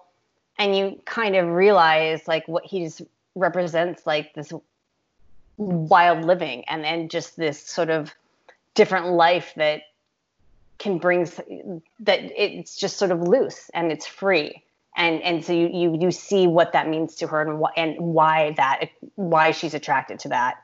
Um the parents you know your introduction to the parents is so awkward and hilarious. Um i don't know if i'll be able to eat a sandwich ever again and not be mildly disgusted by the process. Um but uh, you guys are much better at the plot analysis of the movie before the, the conversation kicks in. So does one of you want to jump in and kind of? Yeah. For those of you not on video, just watching Yeah. Jen flail her arms around, um, looking for a lifeline was a momentary pleasure for Jason and myself. Um, so we have uh, Milla, who um, you now know is terminally ill, and she meets this fellow Moses on the train, and he is uh, he looks like he's part of uh, Antwoord, right? He's uh, uh, and, uh, you know, street street kid, um, and and he does initially show her some kind you know, this kindness and and and sweetness uh, that she's what 15 turning 16 i think in this movie. Um, and they they start to form a bond. Uh, her dad is a psychologist. Her mother uh, was a classical pianist, and it's kind of I think the movie is about half of the way into the end of her normal teenage life, where she still kind of goes to school and is just starting chemotherapy, and then the last half of the movie is is part of where she doesn't really go to school anymore, and she just kind of spends time at home with her family. Um, and you know, I think the we watch all of these people in her life struggle with being themselves and reacting to the situation. Um, one really interesting part of this movie is that it it every character has a relationship with drugs in one way or another. So Moses' character is uh, a drug addict um, on the street. So I'm thinking like heroin. Um, Milla is in chemotherapy the mother has a, a, you know upper downer pill situation um, and the father does some brief recreational morphine. And we and we see that kind of i don't know it's a dynamic around judgment and necessity and um, and it comes up it comes up in conversation at some point when you start to see uh, her parents who initially think he is uh, Moses is a, a, nightmare and a problem and a thief and needs to get out. And he's also 23 which is a, a big part of the story. He's 23 she's 16 turning 17 um, and the last thing they think she is in the space for right now is some kind of like wild relationship with a 23 year old drug addict. But then the those walls of what is how she should be spending her time change because of what her time is. Yeah. Yeah. Yeah i mean it's it's it's a movie that's almost difficult to describe without making it sound like sort of like maudlin like all those movies all those bad movies because you know it is just about her having a first love and just hungrily devouring it for every every ounce that it's worth for the time that she has left. Even though she does her first love like many is a bad boy who is not who who is problematic and who is a parent's worst nightmare. Um, but she she yeah and the, the performance of eliza scanlen here um, more than making up for her sort of non-performance as beth in the last little women movie mm. uh, another another terminally ill character, mm-hmm. um, and uh, and closer to her breakthrough performance in Sharp Objects, uh, where she uh, was absolutely brilliant. She, this is a movie that really gets into those dark, darker corners of these experiences. Like this is a very emotionally fearless movie that that goes um, yeah just deep into the psychology of all of its characters um, it's it's by no means a feel good movie, um, but it, it's carried along by just the boldness of its storytelling, um, just the boldness of its characterizations and dialogue, and the ways just the the hairpin shifts that each of these characters take as they are all sort of um, hurling toward this this inevitable conclusion. Um, and, and the performances are great across the board. Ben Mendelsohn as her dad um, is is magnificent, and in particular, so Essie Davis is the actress who plays her mother, and she is best known as playing the mom from The Babadook, uh, which is one of the great, which is one of the best performances in any movie I've ever seen, and now is best known for being part of that meme where she's yelling at her kid in the back seat um, which which I've seen most recently used um, about the mask situation when huh. she and the words on her image are just like, "Why can't you just wear a mask?" And the boy's words while he's screaming are screams in American freedom. um, so nice. Uh, but uh, but yeah, she she in particular, I think Essie Davis has a scene that she has to play at the end of this movie that I can't even imagine coming to as an actor knowing where it begins and where it ends. I can't I can't imagine. Um, and she brings just absolute gut wrenching honesty and truth to every moment. Yeah. Um, so it's it's yeah, this is really just it's an incredible. It's it's unexpected. It catches you off guard. Um, it's directed by Shannon Murphy, who directed some episodes of Killing Eve. Um, Mm. And it brings some of that. It, you can feel some of the visual flair of uh, of Killing Eve in sort of the aesthetics of this movie. Some some critics felt like the aesthetics undermined it a little bit. What, what, did- what did Oh, you think? Just no, titles on screen and everything. There is this scene in this movie when she goes to the dance. She goes to a party with Moses, and uh, she dances by herself, and she meets this character, and it is I I need to watch it again. Um, I it is so beautiful. The, the music is great in the movie. Yeah. The, it's beautiful. I didn't know there was so many beautiful weird birds in Australia. Uh, the house that they live in, like to me, puts the uh, the parasite house to shame. Uh, everything in, in this movie is, is gorgeous, and this one particular dance scene is so powerful, so trippy and so powerful. I, I think it, it worked completely in its favor. Yeah, I thought I, I thought, you know, watching it, it I enjoyed the contrast of how bright the colors were. Um, I thought that was really smart and really clever. Um, uh, yeah, and just sort of the dynamics between what's going on externally and what's going on internally, um, and the tensions between the two environments. Um, I thought was really, really brilliant. I was I mean, it, I, it, it was slightly problematic that 23 and she's 15 going 16. At first, It's kind of like that's uh, not the healthiest age difference. And it, it did kind of, you know, at first, I wasn't sold on Moses's interest in her past what he could get from her. But I thought I, you know, I I I enjoyed how the story arc developed. Um, um, I was moderately confused about the neighbor. Like I thought she was funny, comic relief, and like I got I got the distraction she served um, uh, for, for the father at, a- at a certain point. Um, and then sort of her Henry's a being dog's name. that was so funny. Henry, but that's a dog's name. I mean, it was it was she was the comic relief of the of the movie, um, and kind of then just seamlessly being kind of welcome into the family life. It was kind of like okay, that happened. um, but um, yeah, I think the way that they captured how people deal with those high emotional dark situations and the conversations that they have you know the conversations between the parents at certain times i mean they were painful and hard to listen to but so honest and so real. And i absolutely in every way felt that like they just so brought me into the, their experience and how they were dealing with that. And the subtle nuances and expressions when they could understand different levels of severity just hit. It was so powerful. You know it didn't you weren't force fed anything you, you weren't nothing was manufactured. It, there was no manufacturing of emotion in this. It just was so raw. Um i i not knowing what i signed up for was just like oh my god.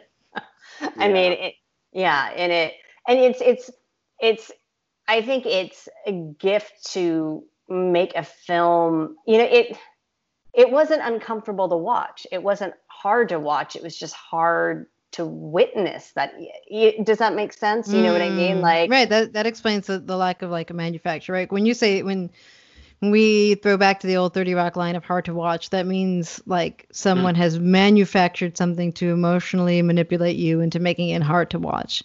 Hard to witness, I think, is a really good way to say what it means to watch a difficult story and people struggle with act- actual issues in, in a way that isn't being exploited by the director. Um, and yeah, hard to witness. I I think this movie expects or tries to show the best in people, believes in the best in people, while Yeah. also not shying away from the individual struggles that they all have, yeah, whether it be with Yeah. addiction or loss or parenting or um, having death on the horizon. It it goes back and forth between people making selfish and foolish decisions and then people rectifying and like stepping up for the moment and then kind of falling back and then going back and forth between those two in a way Yeah. that is ultimately why it's such an emotional punch because you are along for the ride you don't know what you would do and and you can identify with the, the struggle that these people are going through Yes. Um, and on the subject of the age, I just looked up for Australia, the age of consent is 16. Right. Uh, so it's so I think her her birthday is certainly a pivotal point in that in that regard. yeah. Um, and uh, and yes, the birds in Australia are crazy. Can confirm. Um, those ones that just have like the ones that just have like that long curved beak um, sticking out. Mhm. Those are called ibises, and I saw those all over Sydney when I was there, and I was just taking pictures every time. I was like, "What the fuck is that?" Uh, it's like, can everyone else see that? Uh, but uh, but uh, but yeah, no, you you are both you're both saying very very eloquent things about this movie, and I agree with it completely. I thought that the ending sequence. Oh, Yeah, I- oh my Yeah. god. Um, and and again, uh, in the Elisabeth Moss School of Face ass, uh, Acting, it, uh, the face assing, um, face acting. Um, the the actor who played her father, his ben mendelsohn yeah, oh my oh my god. I I think it was probably a, I think it was about 10 solid minutes of crying after that movie ended. It just was so honest and so raw and whew, yeah. No, it's a good place to end, and now we'll all spend ten minutes crying yeah. uh, as as we after we finish taping this episode of the podcast. Uh, this is a this is this is a binge it for me. it's also getting a binge it for me and it's getting a binge it for me. Uh, Well, they're what do you know binge. so the triple binges are miss juneteenth babyteeth and lucky grandma Yes. Yeah. Wow. Amazing. And did we all give Irresistible a send it back? uh, you and I did. Uh, Okay, well, Jen, that's all that matters. I, I did I Yeah. did in solidarity. Appreciate a because it sounds like an awful movie, and again B because you have to rent it for 19.99. Right. Who knows where that money's going? And I told her the twist, uh, and uh, so she can speak with authority when she says that it's not good either. Yeah. um, Babyteeth is available on Amazon, Apple, Google, and it's unrated, but would probably be R for language and sexuality. And that's it. That is it. it. We're at clocking in at two and a half hours. So this is an epic, epic episode. Uh, and if you're all still listening, you will be happy to know that going forward, Rebecca and I are going to try switching to twice a month episodes um, so that we can uh, avoid exactly what just happened.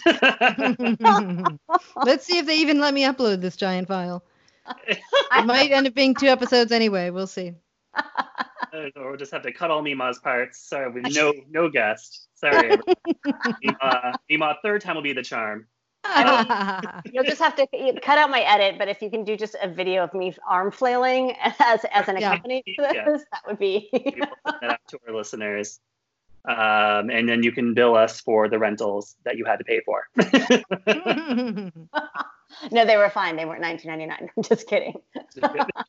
nice. What is that in pounds? Um, thank you so much for joining us from across the ocean um, in whatever time zone you're in right now, uh, Jen. It's been a real treat.